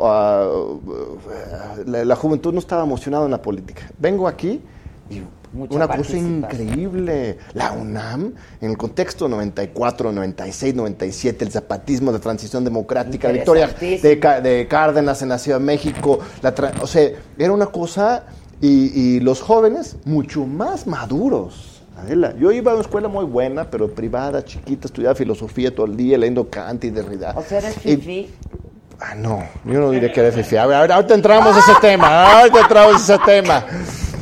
Yo era un niño muy aislado, aislado. Ahorita no era fifí, porque fifí no es una cuestión de clase, es una cuestión de actitud. Pero venir a la UNAM era para mí, los ojos abiertos, qué cosa tan increíble. O sea, una universidad de masas con jóvenes discutiendo la política de todo tipo de, ¿no? De clases sociales. La UNAM mezcla todo. Tomé clases, me acuerdo, con Solal Loaiza y también con Octavio Rodríguez Araujo, ¿no? Un marxista y un liberal en la misma facultad. Y para mí me abrió los ojos totalmente y tenía 19 años y eso es lo que me convenció, pues aquí me quedo. ¿Para qué regreso a este aburrimiento? Y mira, la historia me ha dado la razón. Sí, claro, mira, ahora tienes Trump ahí y López Obrador aquí. O sea, tienes democratización en México y neofascismo allá. Aquí estamos creando cosas nuevas y allá están viendo por la barranca. Entonces, la verdad es que estoy muy feliz. Luego, ¿no? En general, hay un sesgo, un problema con la cultura política dominante. Trump recibió 60 millones de votos. No fue una coincidencia eso. Hay como una limitación, son muy parroquiales, muy, muy limitados, no ven más allá de sus narices. En México tenemos una visión mucho más cosmopolita, sincrética, plural, profunda. Valoramos nuestras raíces históricas. Muy rico. O sea, ¿no? Muy rico. Es un país hermoso, hermoso, sí. Oye, ¿y sigues colaborando en la televisión rusa? Mira, eso es una buena pregunta, ¿no? Yo soy el agente ruso, supuestamente.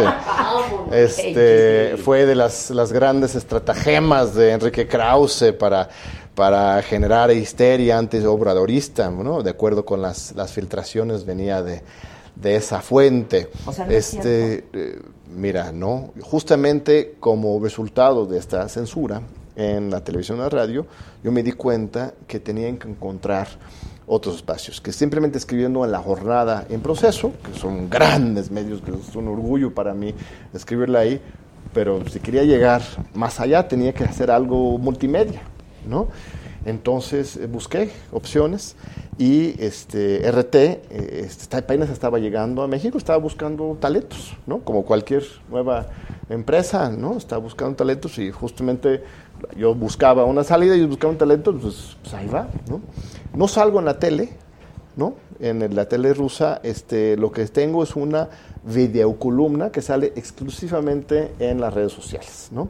Entonces, antes era cada semana, ahora ya es cada 15 días. Pero de la televisión rusa. Depende de RT, es el CNN de los rusos, es su canal internacional, es como el CNN, Al Jazeera, el Deutsche Welle, Telesur, lo que quieras, cada país tiene su brazo internacional, ¿no? Los medios internacionales, y este es el que depende de Rusia, y tengo una videocolumna que ahora son cada 15 días, 3 minutos, doy mi opinión, ni una sola vez me han dado línea, ni dicho cuestionado, ni dicho nada, ¿no? Yo creo que pocos periodistas mexicanos pueden decir eso sobre sus medios. Aquí, hay medios estadounidenses también.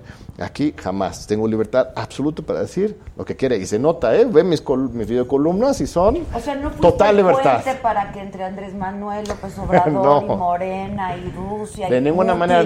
Primero no hay. Eso no existe. O sea, comunista. ¿Te definirías como? No me definirías como comunista.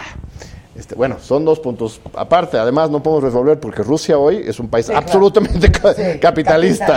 Putin no es un comunista, para empezar. Entonces, Putin es un líder muy interesante. Hoy me preguntaron que a quién me gustaría entrevistar. Claro. Pues yo entrevisté a Evo Morales. Que, no llega quizás, pero... ¿No podemos gestionar algo ahí con tus amigos de Rusia? No, primero yo no tengo ningún contacto con...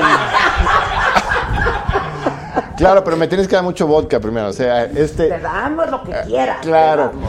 No hay ningún vínculo entre Rusia y Andrés Manuel, nada, ni antes, ni durante, ni después, o sea, ¿seguro? Nada, en absoluto, ni yo ni de ellos. Con respecto a mi ideología, pues eso es una conversación más larga que tendríamos que tener. Yo sí respeto mucho a Marx, por supuesto, como un gran teórico, sociólogo del siglo XIX que sigue absolutamente vigente, pero también hay muchos otros autores que para mí son una inspiración. Entonces, yo creo que hoy, lo que sí, en el siglo XXI, aquí en México, tenemos la oportunidad para... dar un ejemplo al mundo de un nuevo pensamiento crítico, de izquierda, de avanzada, ya ni moderna, progresista. Ahora, ¿por qué defiendes, a Maduro? A ver, ahora no defiendo Maduro. Perdón, es que no podemos personalizar las cosas. Vámonos ya. Ay, sí tengo. ¿A dónde? ¿A Caracas o qué? Hasta venezolanas hay en el equipo. ¿Hablemos de Venezuela? Por favor. Nada más te quiero presentar. Ahí está Ara. Ya. ¿A dónde está Ara? Te voy a presentar un tipazo. No sé si lo conozcas. Deberías invitarlo a tu programa. No lo conozco. Sí. ¡Ara!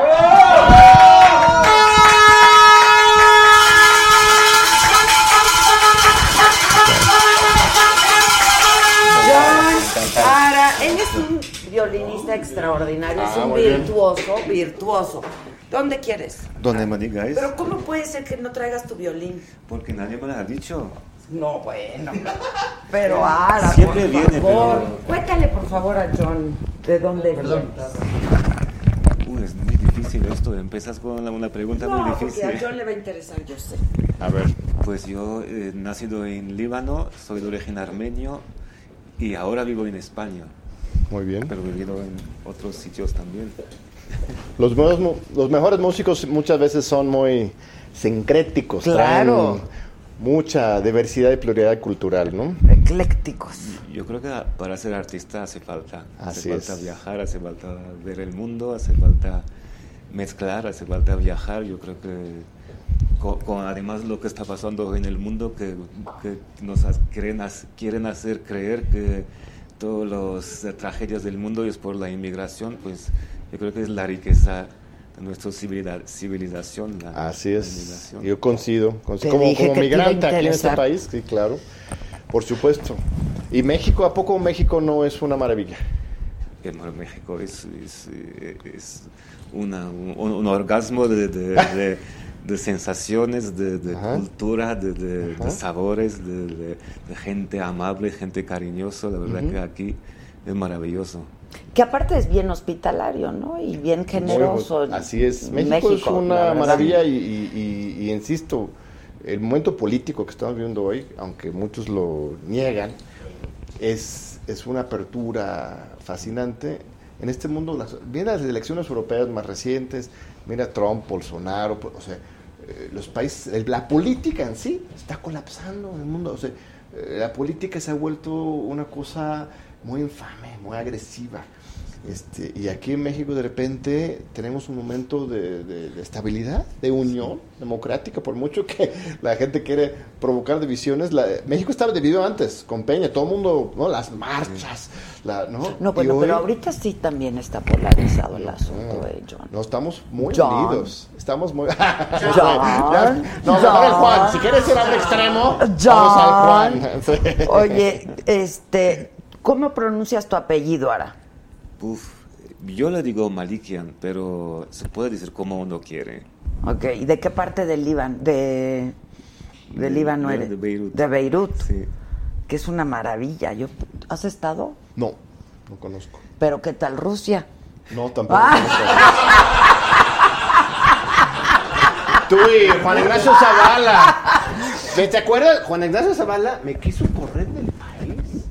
¿Qué le hiciste? Nada. Circuló una petición en Change diciendo, vamos a correr a Ackerman por agente externo, o sea, el trumpismo, así total, un agente externo al servicio, un gobierno, así con esas locuras, ¿no? Recibió unas cuantas firmas en internet, luego mis amigos, ni siquiera les pedí, ellos espontáneamente, los moneros, fue Patricio, el monero Patricio, empezó otra petición en Change Online diciendo, no, mejor expulsemos a Juan Ignacio Zavala del país por pendejo. Y esa Change en contra de Juan Ignacio recibió 10 veces más firmas que el... Pero no es pendejo Zavala. No, pero fue una petición pendeja, decir que expulsen a Carmen del País. O sea, fue una pendejada, pero no es pendejo, porque es muy ocurrente. Sí, pero fue una agresión muy pendeja en contra de un migrante en su país. O sea, eso fue muy agresiva, ¿eh? O sea... Yo lo tomo a pecho, yo tomo tranquilamente como agua porque estoy acostumbrado a estas agresiones en redes y amenazas de muerte, incluso de muchos años de estar en la oposición. Pero que en un contexto de una campaña electoral estén pidiendo expulsarte del país porque hablas raro y tienes un apellido diferente, que eso es lo que estaba haciendo el señor, es algo inaceptable en una democracia. Y además alguien que se dice muy liberal y que defiende... No, así tenemos que empezar a ubicar las cosas, ¿no? Entonces, esa respuesta de los moneros fue, pues... apenas, ¿no? Una respuesta a lo que él mismo estaba haciendo y ya le bajó y hasta he estado con él en meses de debate ahí en imagen. ¿Y qué tal? Es muy ocurrente. Yo sé que es una persona inteligente y podemos tener una discusión, pero es importante también que haya pluralidad, ¿no? Que no se pasen los del poder, ¿no? Y obviamente eso aplica hoy también, por supuesto. Oye, Ara, ¿y vas a estar mañana en el auditorio? ¿Hace cuánto estuviste? Hace muy poco, ¿no? Me acuerdo, estaba yo aquí. Es que me dijeron que fue hace un año. ¿Un año? 14. ¿De qué? 14 de mayo. Ah, mira, qué bien saben. Hace justo un año. Justo un año. Mira, eres más joven. Hombre, es porque los invito. Muchas gracias, Ara, muchas gracias. Yo estoy muy triste que no trajiste tu violín. Sí, todo. Ya. Bueno, es que no me han dicho, es que... Sí. ¿Y no podemos pasar tantito? ¿Cómo ir a comprar uno? No. Aquí al Oxxo, güey. A lo mejor en Sanborns hay todo ahí. Todo hay. En Sanborns todo hay. Caro, pero hay. Caro. No, pero cuéntanos, para quien no te vio en esta ocasión. Empezaste desde chiquito, cuenta. Empecé desde chiquito porque mi padre se empeñó. Yo no se me había ocurrido tocar el violín, pero como era tan enamorado del violín, pues me puso un violín aquí y hasta hoy, 50 años, se me quedó ahí clavado. ¿Desde entonces? Desde entonces. Pero lo que hace Ara, que es bien padre, es que tienes una propuesta distinta, ¿no? ¿O cómo definirías lo que haces? Ara? Bueno, estamos acostumbrados a... Cuando hablamos de violinista, siempre pensamos en violinista... clásico, estirado, serio, arrogante, eso ha hecho como mucho daño. Como los académicos, ustedes. Uh-huh. Y uno que otro periodista también. Yo también, ahí vengo. Y entonces... Eso no soy yo. No soy yo de carácter, así que yo toco el violín, algo que me gusta, pero lo toco a mi manera. ¿Y es una manera...? Pues una manera...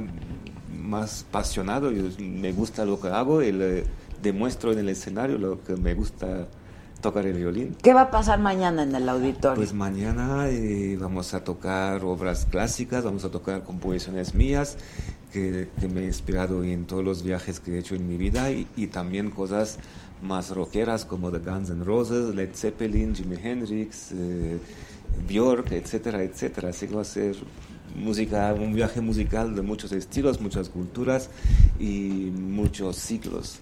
Es una sola función, ¿verdad? Sí, mañana sí, a las 8:30 en el Auditorio Nacional. Estamos en Ciudad de México, luego 2 días en Guadalajara. Ah, eso no sabía. Vas a estar en Guadalajara. Guadalajara, Durango, Torreón, y luego voy a Rusia. ¡Ah, mira! ¡Sí va! ¡El verdadero agente ruso! ¡Aquí estás! Directo a Rusia. ¿Tú sí has estado en Rusia? Sí, sí, sí. Yo nunca he estado en Rusia. Muero por conocer Rusia. A mí me gustaría, por favor, también conocer. ¿Sí? Gestiona una entrevista. Mira, con Putin quieres. Sí, bueno, la hacemos a la Limón si quieres. Bueno, pues, me gustaría conocerlo también. A mí luego. También, a mí también. No, yo nunca he estado en Rusia y dicen que es una maravilla. Sí, es interesante. ¿Y tú te la pasas viajando, Ara? Sí, todo el rato. ¿Todo el rato? Todo el rato. ¿Y vives en España en qué parte? En Madrid. Ah, en Madrid. Tengo un hijo que a veces se olvida, que dice papá a todo el mundo menos a mí. Pero bueno. ¿Nacido en Madrid? Sí. Ok, entonces habla español perfecto. ¿Él? Sí. Él habla mejor, tiene 4 años, habla mejor que yo. Tú, claro. ¿Tú qué hablas, árabe? Yo hablo... Hablar bien, no hablo nada. No. Se parece a otros también. Sí, No, árabe es tu... No, árabe ya hablo, pero tampoco mucho peor que en español, mucho peor. Hablo 7 u 8 idiomas mal. Ok, pero tu lengua madre es el árabe. Era el armenio. Armenio, ok. Pero tampoco hablo también. Pues español hablas muy bien, ¿eh? Bueno. ¿Hace cuánto vives en España? 20 años. Ah, deberías hablar mejor. No, lo hablas muy bien, lo hablas perfecto. Bueno, entiendo. ¿Y tus composiciones, o sea, en tu repertorio también incluyes composiciones tuyas? Sí. ¿Y esas que son rock, qué son? Pues no sé, es que como me desecho de todas las etiquetas. Así que a veces compongo un tema y empieza con un aire oriental y luego se va hacia el latino, y es que no controlo, ya ni sé, cuando me pregunto de dónde eres, yo no lo sé de dónde soy, no me siento ni libanés, ni armenio, ni español, o sí me siento, pero todos de todos los lados, claro. Y mi música es igual. ¿Y ya conocías México la vez que viniste? Sí, ¿fue la primera vez que habías venido? Yo conocía. Ya, ¿y te gusta? Me encanta México, me encantan los mexicanos, me encanta su cultura, su música, su comida. Sí, tenemos cosas padres, ¿no? Sí, por supuesto. Sí, tenemos cosas muchísimo padres. México es hermoso. Pobre país. Bueno, perdón, un momento. Venezuela. Ah, bueno. Sí, no pensé que íbamos a pasar otro tema. Mira, yo defiendo la democracia venezolana. Uh-huh. Nicolás Maduro fue electo en elecciones absolutamente legítimas, ya 2 veces. 2 veces fue electo. El golpe de Estado que ha intentado orquestar Guaidó por órdenes y con el apoyo de Donald Trump es inaceptable. Es un golpe de Estado autoritario, desde un poder extranjero que quieren violentar las instituciones y la voluntad del pueblo venezolano. Y eso es... Pero son elecciones de hechizas, ¿no? O sea, no. El sistema electoral venezolano es de los mejores del mundo. Es absolutamente computarizado. No. Es una votación computarizada, ¿sí? Con huella digital, auditado por empresas absolutamente científicas, con observadores internacionales. Todo esto es un ataque político-económico por el petróleo. Ustedes saben que Venezuela tiene más reservas petroleras que cualquier otro país en el mundo. Sí. El número uno del mundo. ¿Tú crees que eso como que se les pasa por desapercibido? No, hay intereses, a los gringos y a Maduro. Y hay intereses, pero Maduro es un impresentable, John. A ver, Maduro es el presidente de Venezuela, ¿okay? Sí, pero si no te gusta, estás en tu derecho, absolutamente. Pero hay una crisis humanitaria en Venezuela. Pero ¿sabes por qué? Porque ya tienen ahorcados por sanciones a todo. O sea, están reteniendo el oro venezolano que está guardado en las bóvedas de Londres. Está cancelado el acceso a Venezuela. Los Estados Unidos ha congelado y detenido las cuentas de la empresa petrolera estatal de Venezuela. Es como si de repente Pemex viniera a decir, nada de Pemex podemos utilizar, que es la cuarta parte de nuestro presupuesto nacional. ¿Tú crees que eso no generaría una crisis humanitaria? Por supuesto que sí. Hay unas sanciones bárbaras, un ataque político internacional contra este país. Lo que tiene que ocurrir, y ya está ocurriendo, son pláticas, negociaciones entre venezolanos para una salida pacífica de este encuentro. Lo que a mí me da mucho gusto es que este golpe de Estado, intento de golpe de Estado, fracasó. Guaidó ya nunca generó las masas en las calles. Pero que una salida pacífica sería que se vaya Maduro, ¿no? Están ahorita en negociaciones en Noruega, ¿no? Los noruegos ya han ido. Algunos representantes de otros lados, todavía no los jefes, pero están ya en pláticas. ¿Y sabes quién ha salvado vidas en Venezuela? México. Si hubiéramos tenido a Videgaray y Peña, de punta de lanza, de perros de ataque de Washington en Venezuela, que es lo que estaban haciendo, muy probablemente tendríamos ya una gran cantidad de sangre derramada en una guerra civil en Venezuela. Por la posición de México y su gran prestigio de no intervención, de neutralidad, es de los únicos actores que ha podido tener una pero los derechos humanos, esto de la no intervención, pero frente a los derechos humanos. Los derechos humanos en Venezuela, por supuesto, se tienen que proteger. El primer paso para eso es tener instituciones sólidas y un gobierno legítima, democráticamente electo. Maduro hoy es el presidente de Venezuela, terminará su periodo, habrá otras elecciones y ya que la oposición compita. Lo peor hubiera sido que un señor golpista de repente, literalmente se autoproclamó presidente de la República. Trump y las naciones europeas dijeron, sí, ese es el presidente. Si él hubiera tenido victoria en esa golpe de Estado, ahí sí hubiéramos tenido una crisis mucho peor humanitaria de derechos humanos, porque tendríamos una guerra civil en ese país. La gente, no todos, pero una gran parte del país apoya a Maduro y a sus instituciones, su democracia. Y si Guaidó se pone ahí, ellos se levantan y ahí tienes una carnicería terrible. Entonces lo que queremos es la paz como primer paso para poder tener una protección de derechos humanos. Es mucho más complejo de lo que nos presentan de repente los medios, ¿eh? No es Maduro, Guaidó, es un pueblo que tiene el derecho a autogobernarse. Pues sin duda, pero tú has estado en Venezuela y No, pues hay que ir. Hay que ir, porque hay una crisis. O sea, no hay nada que comer, no hay medicamentos. Hay verdaderamente es brutal lo que está pasando en Venezuela. Yo estoy de acuerdo que es muy brutal y estoy también totalmente de acuerdo que los venezolanos tienen que resolver sus propios problemas, ¿no? No podemos estar con intervencionismos extranjeras y eso no nos va a resolver el problema. Sí, pero México tiene que estar a favor de los derechos humanos. México ha jugado un papel esencial a favor de la paz y es gracias a México que no se ha derramado sangre en Venezuela en una guerra civil. Me consta. O sea, si México hubiera estado con Peña, esa posición de Videgaray, tendríamos una guerra civil hoy mismo en Venezuela. Y eso sí sería una verdadera crisis humanitaria. A ti te gusta el arte y te gusta la cultura y te gusta todo eso. Entonces tienes que ir mañana. Voy. ¿A qué hora es? A las 8:30. 8:30. A ver si me invito a mis hijas y todo. Vamos con la familia. Exacto, porque mira, se pasa 2 horas y media. Corre por todo el escenario. ¿Todavía hay boletos? Brinca. Sí, no está ya lleno. Te invitará. Es un hombre muy generoso, claro. Míralo. Ah, eso fue aquí. No podemos oír. súbanle para que vean. John, ahora sí te voy a agarrar de bajada, John. Ven para que veas.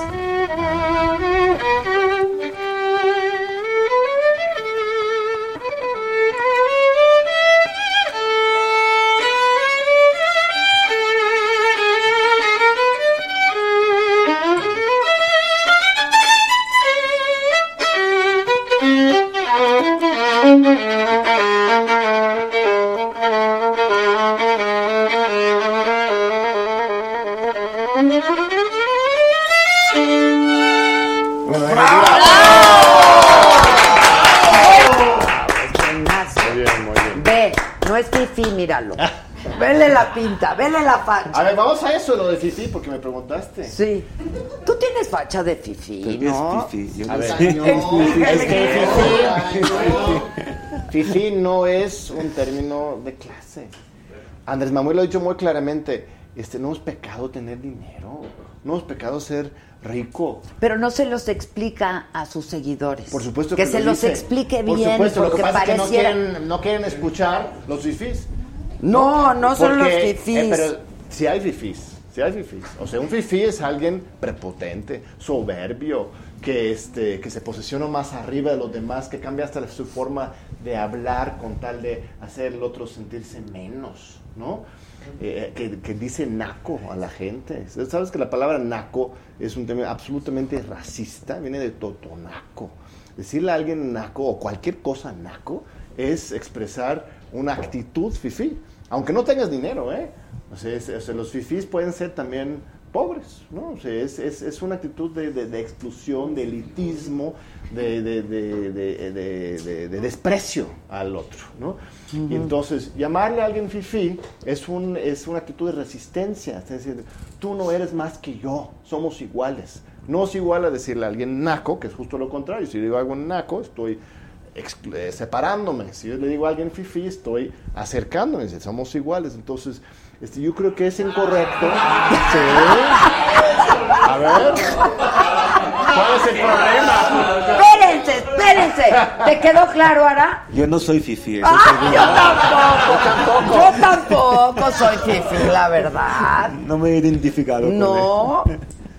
Sí, no. Pero entonces no lo han explicado bien, porque Andrés, o sea, sus seguidores, pareciera que tener dinero es pecado, pareciera que mejorar en tu trabajo y, o sea, una manera de mejorar en tu, de que pero se note la. Es eso. Él habla de la prensa fifí, ¿no? Que son los conservadores.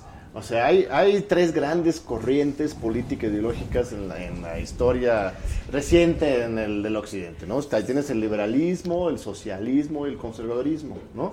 Los conservadores son los que defienden los privilegios, antes estrictamente de la iglesia, o la concentración de la tierra, o hoy de la riqueza, ¿no? Los liberales son los capitalistas, ¿no? Los que creen en una libertad de mercado, pero al final de cuentas terminaron ganando a los conservadores y terminan siendo los nuevos dominadores. Y los socialistas han sido los que desarrollan ya más una conciencia de clase de los trabajadores, los campesinos de abajo, ¿no? Entonces, un fifí es alguien que renemica, defiende un pensamiento conservador, ¿no? O pero entonces no puede haber fifís socialistas. Pues no, en principio, si realmente eres socialista, si tienes una convicción socialista, no vas a ser fifí, porque vas a ser solidario y cercano a las causas de los pobres, de los humildes y los trabajadores. Entonces, eso no es una actitud fifí, es justo lo contrario. Y hay gente que tiene mucha lana que puede estar por cercana. Supuesto que sí. Claro. Por supuesto. Yo conozco que sí. a mucha gente. Sí, es que eso es la cosa. ¿También? Por supuesto que sí. No tienes que ser muerta de hambre para ser solidario con los pobres y los trabajadores. Por supuesto que, es que insisto, el mismo Andrés Manuel es absolutamente claro en este punto. No, así por que digas absolutamente que sí. Claro, sí. No. Y luego un día nos dice una cosa en la mañanera y otro día nos dice... Es muy consistente, ahí. O sea, él declama al pensamiento conservador, elitista y soberbia. O sea, eso es lo que está diciendo. Y okay. Entonces esos fifís sí nos cagan. ¿no? Sí, esos nos pagan, nos caen mal. Y eso es lo que está diciendo el señor presidente. Sí, pues sí. Entonces, ¿quién se puede erigir como por encima de alguien? Pues no. Así es. Eso no. Así es, así es. Ahí está. Entonces, ya quedó claro, en eso sí. Pero los fifís solo existen en México, ¿o hay fifí por todo el mundo? Fifí es un término que viene del final del siglo XIX, ¿no? Y es esa frase es afrancesado, ¿no? O sea, la idea es el pose francés, ¿no? Ah, fifi. Así es, sí, un poco. Eso. Al final del siglo XIX, Porfirio Díaz, el dictador, era muy pro francés, ¿no? Y la alta sociedad en ese momento quería, entonces lo fifi es, la idea es como lo refinado. Lo refinado, y es un sonido como afrancesado, ¿no? Exacto. Pero tú eres muy refinado. Yo no soy pero fifí, no eres fifí. Seguro que no soy fifí. ¿Puedo ver tus anillos de hoy? Ah, es que luego hacemos intercambio de anillos. Ah, vale.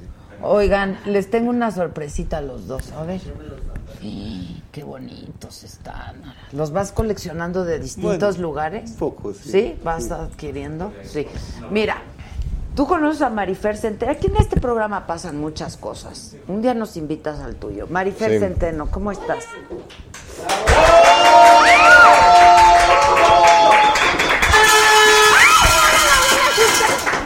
Mucho gusto. ¿Cómo estás? Marifer, hola. Hace mucho que no te veo. Ahora ya lo conocías, ¿no? Claro que sí, bueno, o sea, desde Sague, ese épico día. El épico día, pero él no estaba, Ara no lo conoce. No, pero yo sí veo la saga. O sea que desde Saga no nos veíamos. Desde Saga no nos veíamos. Ok, preséntate con nuestros invitados y con el público, por si alguien no te conoce. ¿Qué será bueno? ¿Me presento o los pongo a escribir? Las dos cosas. Los pongo a escribir antes de presentarme.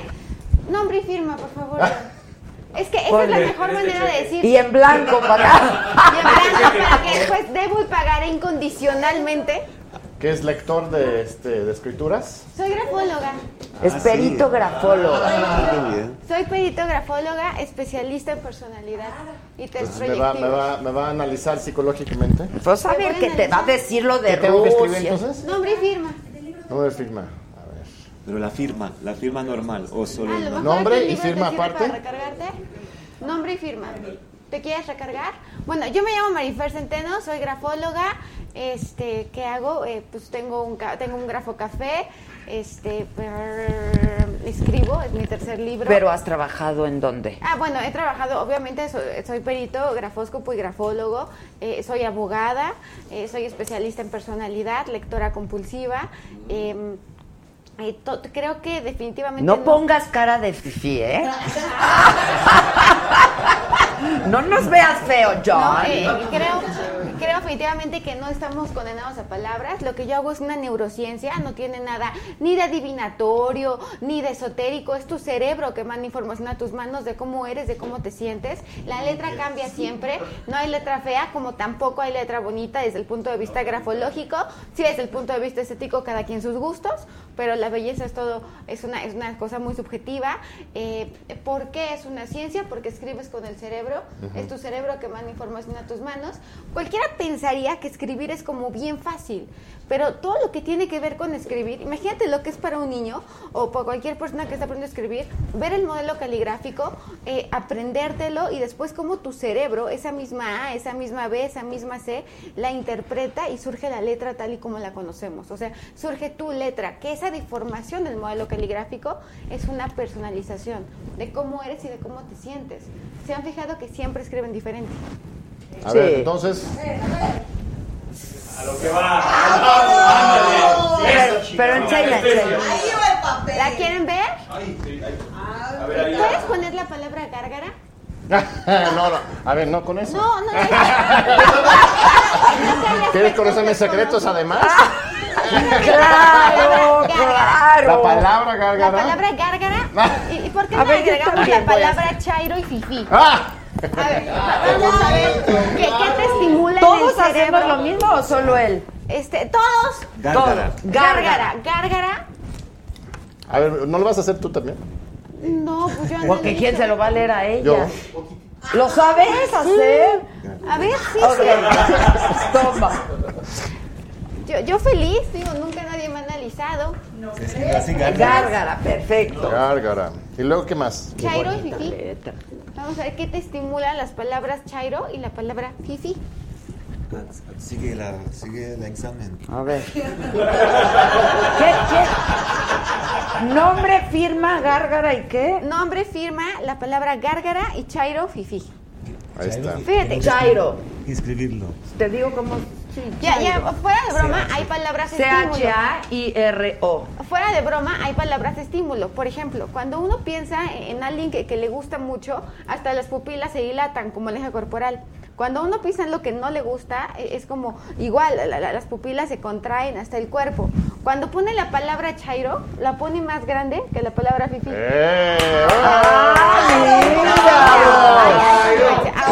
¡Eso! Ackerman, corazón de pollo en el fondo, impaciente, acelerado, no ha pasado, pero ya imaginas qué va a pasar, qué va a suponer. ¿Te gusta el trabajo en equipo siempre y cuando seas el jefe? Terco, le gusta tomar decisiones, es terco, es dominante, sabe hacer reír, como pareja es una pareja para el cual hacer reír a su pareja es fundamental. A nivel sexual es tentón, o sea, es una persona a la cual le gusta agarrar, le gusta tocar y si hay, o sea, poder como, es que, no sé, te imaginé haciendo esto, ¿no? Entonces, oye, pero si nada más vieras la letra por y no eso, me vieras en persona. No, por supuesto, yo no eso tengo la prueba. No, para nada. Te fijas en los imagen. Pequeños detalles, ajá. Pides mucho respeto a tu espacio, tus victorias son públicas, tus fracasos son privados, aparenta ser más duro de lo que realmente es corazón de pollo, no le gusta que lo vean débil, prefiere tener el control a que lo vean vulnerable, esto le genera seguridad, ha trabajado muchísimo con sus debilidades de tal manera que no solamente las oculta, sino que las evade y las supera de una manera impresionante, le gusta ir un paso adelante de los demás, es una persona que considera que se inventó a sí mismo, es más grande el John que el Ackerman, así que considera que está buenísimo, John. Yo no digo, soy mala para complacer, eso sí lo acepto, no se me da. Pero es puros halagos, muchas gracias. No, ¿cuáles puros halagos? Terco, ansioso, acelerado, venciendo sus debilidades. También, ¿no? Una sí, persona... pero ve diciendo si sí o si no. Tentón. Eso ya, datos personales. Exacto, muy cuidadoso con su intimidad y además, o sea, me llama la atención como cuando te dicen que algo no está bien y que algo no puedes hacer, es como si te picaran y ahora con más ganas, claro, y con más gusto. Así es. De repente hasta infantil, evasivo cuando algo no te gusta, lo cual me lo acabas de demostrar. Y buscando congruencia entre lo que dices, piensas y haces, intolerante a la crítica y yo creo que de repente hasta la frustración. No te gusta perder y no sabes perder. Como el peje. Como el peje. No le gusta perder. No. Como Zapata, Emiliano Zapata. No se da por vencido nunca. O sea, no es darse, la gente le acusa, Andrés Manuel le acusaba en 2006, por ejemplo, de que no aceptaba su derrota.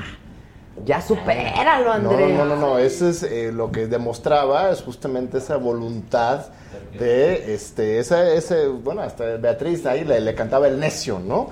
Eso de la lucha constante, sin descanso, hasta llegar a su meta, ¿no? Eso es un ejemplo muy, muy bonito, ¿no? Pero de repente eres hasta infantil, ¿no, John? Sí, claro. O sea, es que uno te ve hablando gozo con tanto y yo veo esta letra y digo, ay, pues es infantil, hasta le gusta hacer reír a su pareja. Así es. Sí, por supuesto. Simple, de repente hasta con tus bromas. Así es. Sí. Así es. Absolutamente así es. Ahí está, ¿ves? Muy bien. Oye, pero es que no es por la letra. No. Porque sabe. Pero, o sea, es que las vibras humanas son muy, claro, muy transparentes y no sabes leer. No. Pero... a ver, la verdad es que claro que yo he oído tu nombre en todos lados.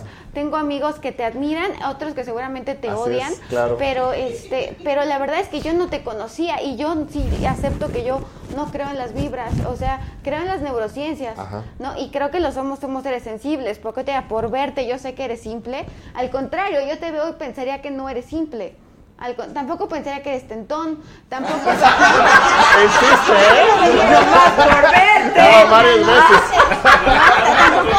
Tampoco pensaría que eres corazón de pollo, tampoco pensaría que te sonrojas en algún momento de la vida, ¿no? O sea, no, si siempre como que... Y a pesar de que no te leo, generalmente, o sea, como que siempre que hablan de John Ackerman suena como alguien incendiario.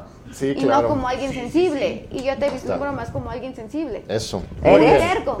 Sí, claro, por supuesto. Es, lo que pasa es que la gente sí tiene una imagen de mí muy sobredimensionada y muy caricaturizado. Entonces es un punto a mi favor, porque entonces tu vibra sería diferente a lo que se ve en tu persona. Bueno, te agradezco. No, sensibilidad tuya. Además, te puse el ojo. Exacto, puedo tocar, si le puedo tocar. No, en mí no hay mucho que tocar, la verdad. A veces mi marido tampoco encuentra. De hecho, una noche me dijo, ay, Marifer, qué huesuda tienes la espalda. Y le dije, Carlos, son mis pechos.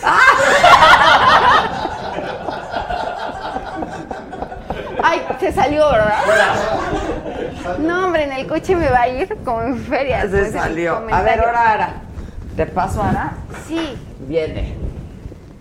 Creativo, pide mucho respeto a su espacio, pide mucho respeto a su intimidad.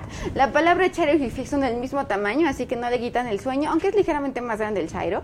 Es sexual, es instintivo, él sí es mucho más sensible y mucho más de energías que todo lo que pudiéramos ser yo, por ejemplo. Se fija en los pequeños detalles, quisquilloso, neurótico, dominante, una persona que además lo que siente eso lo tiene que hacer, auditivo, inteligencia de la percepción, auditivo y kinestésico, una gran capacidad de concentración, una gran capacidad para fijarse en los pequeños detalles, abierto al cambio, buscando cosas nuevas, enigmático, todo lo que tiene que ver con su privacidad también lo cuida muchísimo, congruente entre lo que dice, piensa y hace, sensible, inquieto y además de repente hasta más inseguro de lo que uno se pudiera imaginar porque se cuestiona constantemente a sí mismo, porque además siempre se está preguntando si estuvo bien, si estuvo mal, se protege mucho y a la gente que ama en especial. Sin embargo, en este momento está como fluyendo, como que si pasa bien y si no, también. Muy bien, está muy bien. ¿Bien? Sí, sí. ¿Te describió? Sí, mucho. ¡Ah! Sí. Ya ven. Ahora tú. Y no manches que las vibras. Da hasta susto, ¿eh? Da hasta susto, ¿verdad? Sí, está cañón. Sí, también es tentón. Porque toca el violín. Él es como liberal en la cama, le gusta jugar, además eres muy erótico. Ah, sí. No, o sea, me refiero del erotismo como el que habla Cortázar en El Cíclope, como este erotismo hasta de ir sintiendo. Pues yo voy a salir de aquí más feliz que cuando llegué. Sí, bueno, a pesar de que es un gesto de evaluación, creo que le gustó. Ok, sí. Sí, no, muchas gracias, estoy feliz ahora, tengo más seguridad de mí mismo ahora. ¿Viste? Es buenaza. Sí. Es buenaza, John. Y te quiero, además. A ver, yo. Mi chamarra, ¿qué tiene? Sí, yo también eso pensé. No, porque es fifi. A ver, vas. Yo también. No es cierto. A ver, rápido, que ya nos vamos. Auditiva, inquieta, la letra es alta, está estresada, trabaja mejor bajo presión, súper intuitiva, desde que alguien llega sabe si es confiable, si no es confiable, es una persona determinada, es una persona que se aburre fácilmente, requiere de actividad constante, también siempre va un paso adelante, trata de ser lo más congruente entre lo que dice, piensa y hace, ¿no? El chairo lo escribe hasta más chueco que el fifí es más vertical, se fija en los pequeños detalles, parece que tiene ojos de escáner, donde está el error parece que va directo a encontrarlo, le gusta irse a lo seguro, está buscando estabilidad, piensa mucho a futuro, piensa a largo plazo, muchas veces pensó más en el micha, en el deber ser que en sí misma o que en la persona, se debate constantemente entre corazón y razón, tiene habilidad para los negocios, es firme en sus convicciones, es auditiva, sí la tienes, es analítica, claro que la tienes, además tienes visión a largo plazo, generosa, cuando da a todo. Ya ni plazo tengo, güey. ¡Claro que sí! Es generosa, es sensible, cuando da todo y cuando te quita, también te quita todo. Sí. No hay medias tintas. No. ya tienes que admirar a la pareja, así que es difícil que alguien te llene el completo. Me digo, ta madre, pues yo me voy peor de lo que llegué. Pero es la verdad, tienes que admirar a tu pareja. Sí, claro, pues tú también, todos, ¿no? Tú también. No, hay gente siempre. Que no, hay gente que aplasta a sus parejas. Yeah. No soportan parejas eso sí es sí, hay más inteligentes que ellos, ¿no? Eso es cierto, eso es cierto. Qué triste. ¿Quieres leerle tú la suya? Sí, a ver. ¿Sí sabes? No, pero ahorita. Pero ahorita bueno, le hace a la que sea. A ver. Traje mi nuevo libro, que es para que se conozcan a sí mismos. Mañana lo presento en Casa Lam. Arregla tu vida con grafología. ¿Se puede? Es de grafoterapia, para que te conozcas, para que son puros jueguitos, para que vayas escribiendo y te vayas autoanalizando. Luego viene la parte de grafoterapia, como ansiedad. Como la mujer está de sí me lo merezco, sí me lo merezco, sí me lo merezco. Ese decreto está mal. Merezco abundancia. Ah, merezco abundancia. Que además hicimos una cápsula de eso, ¿te acuerdas? Sí, al claro, principio. Claro. Ese decreto está mal, porque yo puedo decir merezco abundancia, pero ¿abundancia de qué? De problemas, de enfermedades, de dinero. Claro, hay que pedir mal. Bien, hay que pedir bien. Hay que ser muy específico. Ah, ¿mi letra?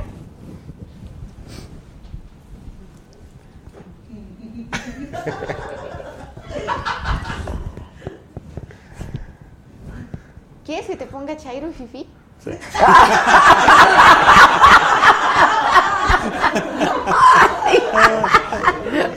Está increíble. Ajá.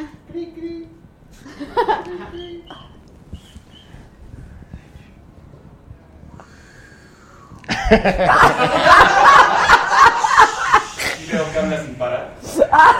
¡Ay, qué mala onda! No, ya me ganaste ya. ¿Nada? Pues es que nada más lo de lo que la conozco, que sabe leer letras. Pero crees pero mi vibra, ¿qué te dice? ¿Tú sí crees en eso? ¿Mis energías? O... Sí, es buen punto. No estoy seguro. Reservo, sí, ya. Estoy indeciso, Soy una persona confiable, te lo juro. Mira, francamente, yo he escuchado tu análisis. Ajá. De la firma de mi esposa. Y ahí se equivocó. ¿Quién es tu esposa? Irma Eréndira Sandoval. Ay, dije que era dominante y de carácter fuerte. Dijiste muchas cosas feas de ella.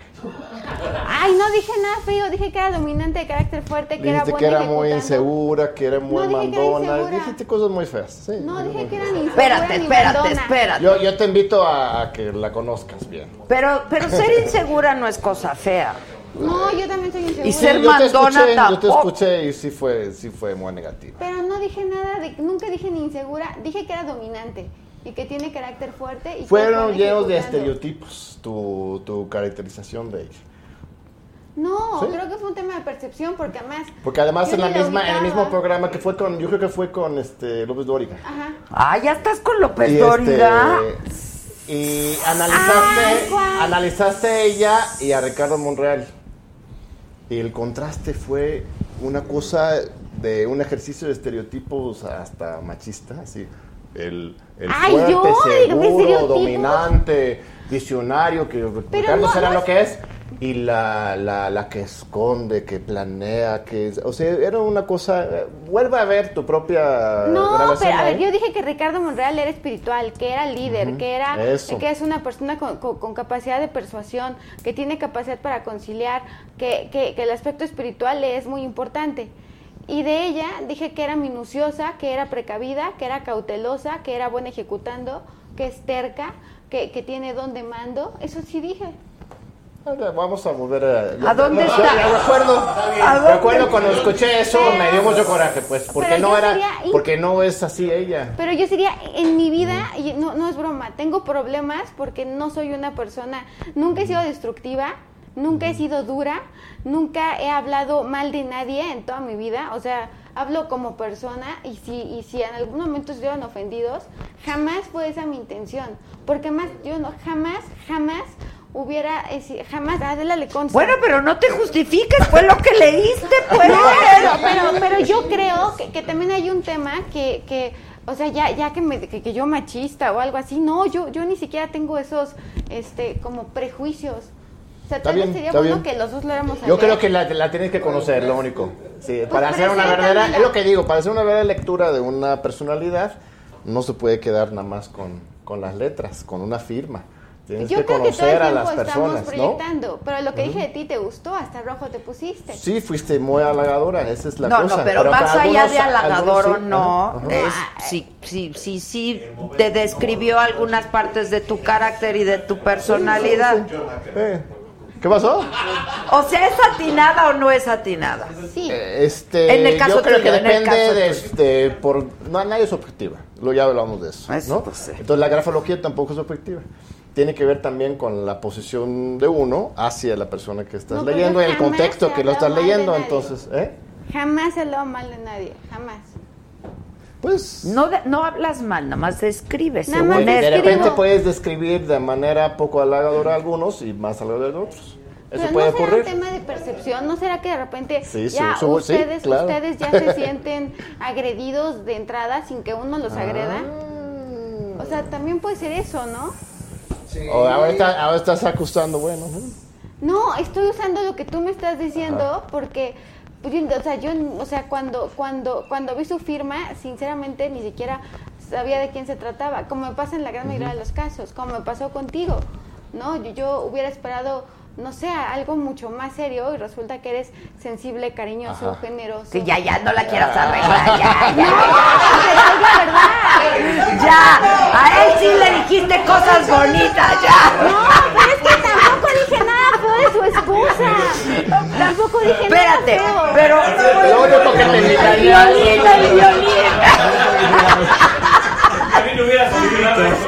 Los Kleenex. Oye, no, pero espérate. ¿Te mandaron la firma o cómo? ¿Tú no sabías de quién era o qué? No, yo llego y me dan las firmas. Yo nunca elijo nada.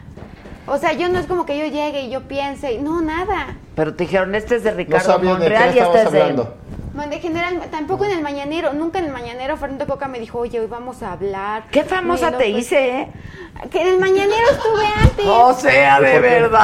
Ahora ya está con López Dóriga. ¿Qué haces con lo mismo? Ahí está. ¿Qué? No, en el Mañanero estuve antes de casarme. Cuando me casé. Luego vino Saga. No, pero desde antes ibas a la radio conmigo. Sí, claro. Sí, claro. Es más, te entrevisté para hoy. Exacto. Este fue un día muy bonito. Bueno, entonces, este es tu nuevo libro. Arregla tu vida con grafología. Puta, yo la arreglo con lo que se pueda. O sea, te juro que está muy bueno. Con lo que se pueda, yo la voy a arreglar, lo voy a leer. ¿Te lo quieres llevar, John? Lo leemos. Léelo, John. Hay que leer de todo. Hay que leer de todo un poco. Bueno, bien. Y a ti mañana, Auditorio Nacional, 8:30 de la noche, 2 horas y media de concierto, sube, baja, brinca, hace, todo hace. Nos va a dar mucho gusto verte por ahí. Os veo ahí, os buscaré. Ahí estaremos. Y luego, ¿y tú vas a ir? Para que te dé tus boletos. Voy a intentar organizar la familia para ir a verte. Estaría fantástico. Suena bien. No, es increíble. Sí, y luego a ti te vemos. Entonces, todos los miércoles. Los domingos estamos en TV UNAM. TV UNAM, domingo 7 de la noche. Los martes en la noche estamos con John y Sabina en Canal 11 a las 10 de la noche. Ok. Y escribo en La Jornada, en Proceso. Y tengo mi videocolumna cada 15 días en RT. Así es. Ok. Ahí estamos. Ahorita platicamos a ver si gestionamos algo por allá. Claro. Muy bien, Adela. Sí. Pues muchas gracias. No, al contrario. Gracias a ustedes. Muchas gracias. Un gusto. De veras, estuvo padrísimo. Muchas gracias. Y no te disculpes, pues fue lo que leíste, lo que viste. Sí, pero estoy segura que nunca. Es que ofensiva sí no soy. Te consta, me conoces. Pero no pasa nada. Pero es que no es que me disculpes, es que grosera no soy, o sea, que me digan otra cosa. No, te dije grosera. Bueno, mala. ¿Te equivocaste? No, lo que dijiste, te equivocaste con un caso. No, y dijiste que fue hasta ofensivo. También puede ser que tu mujer haya justo en este momento estaba muy de malas cuando firmó eso, ¿no? Así es. Eso puede pasar. Puede ser. Sí, claro. Sí, si estás ahorita tú estás estresada, él estaba yo vivo estresada. Vuelvo a escribir a ver. Sí, está ansioso. Aquí está la expectativa. Y no soy buena para los negocios. ¿Que no viste la lista? Yo creo que sí eres buena. O sea, clarito, lo que has lo que has hecho. Sí, claro. Muchas gracias. Gracias. Gracias, un Adela. Gusto, John. Gracias. Gusto. Y sí quiero ir a tu programa. Sí, sí me vas a invitar. Me encantaría. ¿Vendrás a la UNAM? Claro, entonces, bueno, claro. Muchas gracias. Hoy hay un programa. Ya acabó el programa. Ya fue, estuvo muy bueno. ¿Tuvo padre? Sí. Es que tenemos grabado. El viernes a las 9 de la noche. Lo repiten, ¿verdad? El viernes a las 9 de la noche. A ti que te gusta el arte, entrevisté a Jeff Koons. Ah, muy bien. Pero a lo mejor no te gusta Jeff Koons. Sí, bueno. Pero también está Marcel. Duchamp, sí. Está bien padre la exposición. Museo Jumex. Si tienes tiempo, ve. Vale. Te va a gustar. Tú también, niña. Bueno. Mañana es la presentación de tu libro. Mañana. Felicidades. Tercer libro. Ya estás. Tercero. ¿A qué hora? A las 6 de la tarde. Ya estás. Gracias a todos ustedes. Nos vemos el próximo lunes. Gracias. ¡Bravo!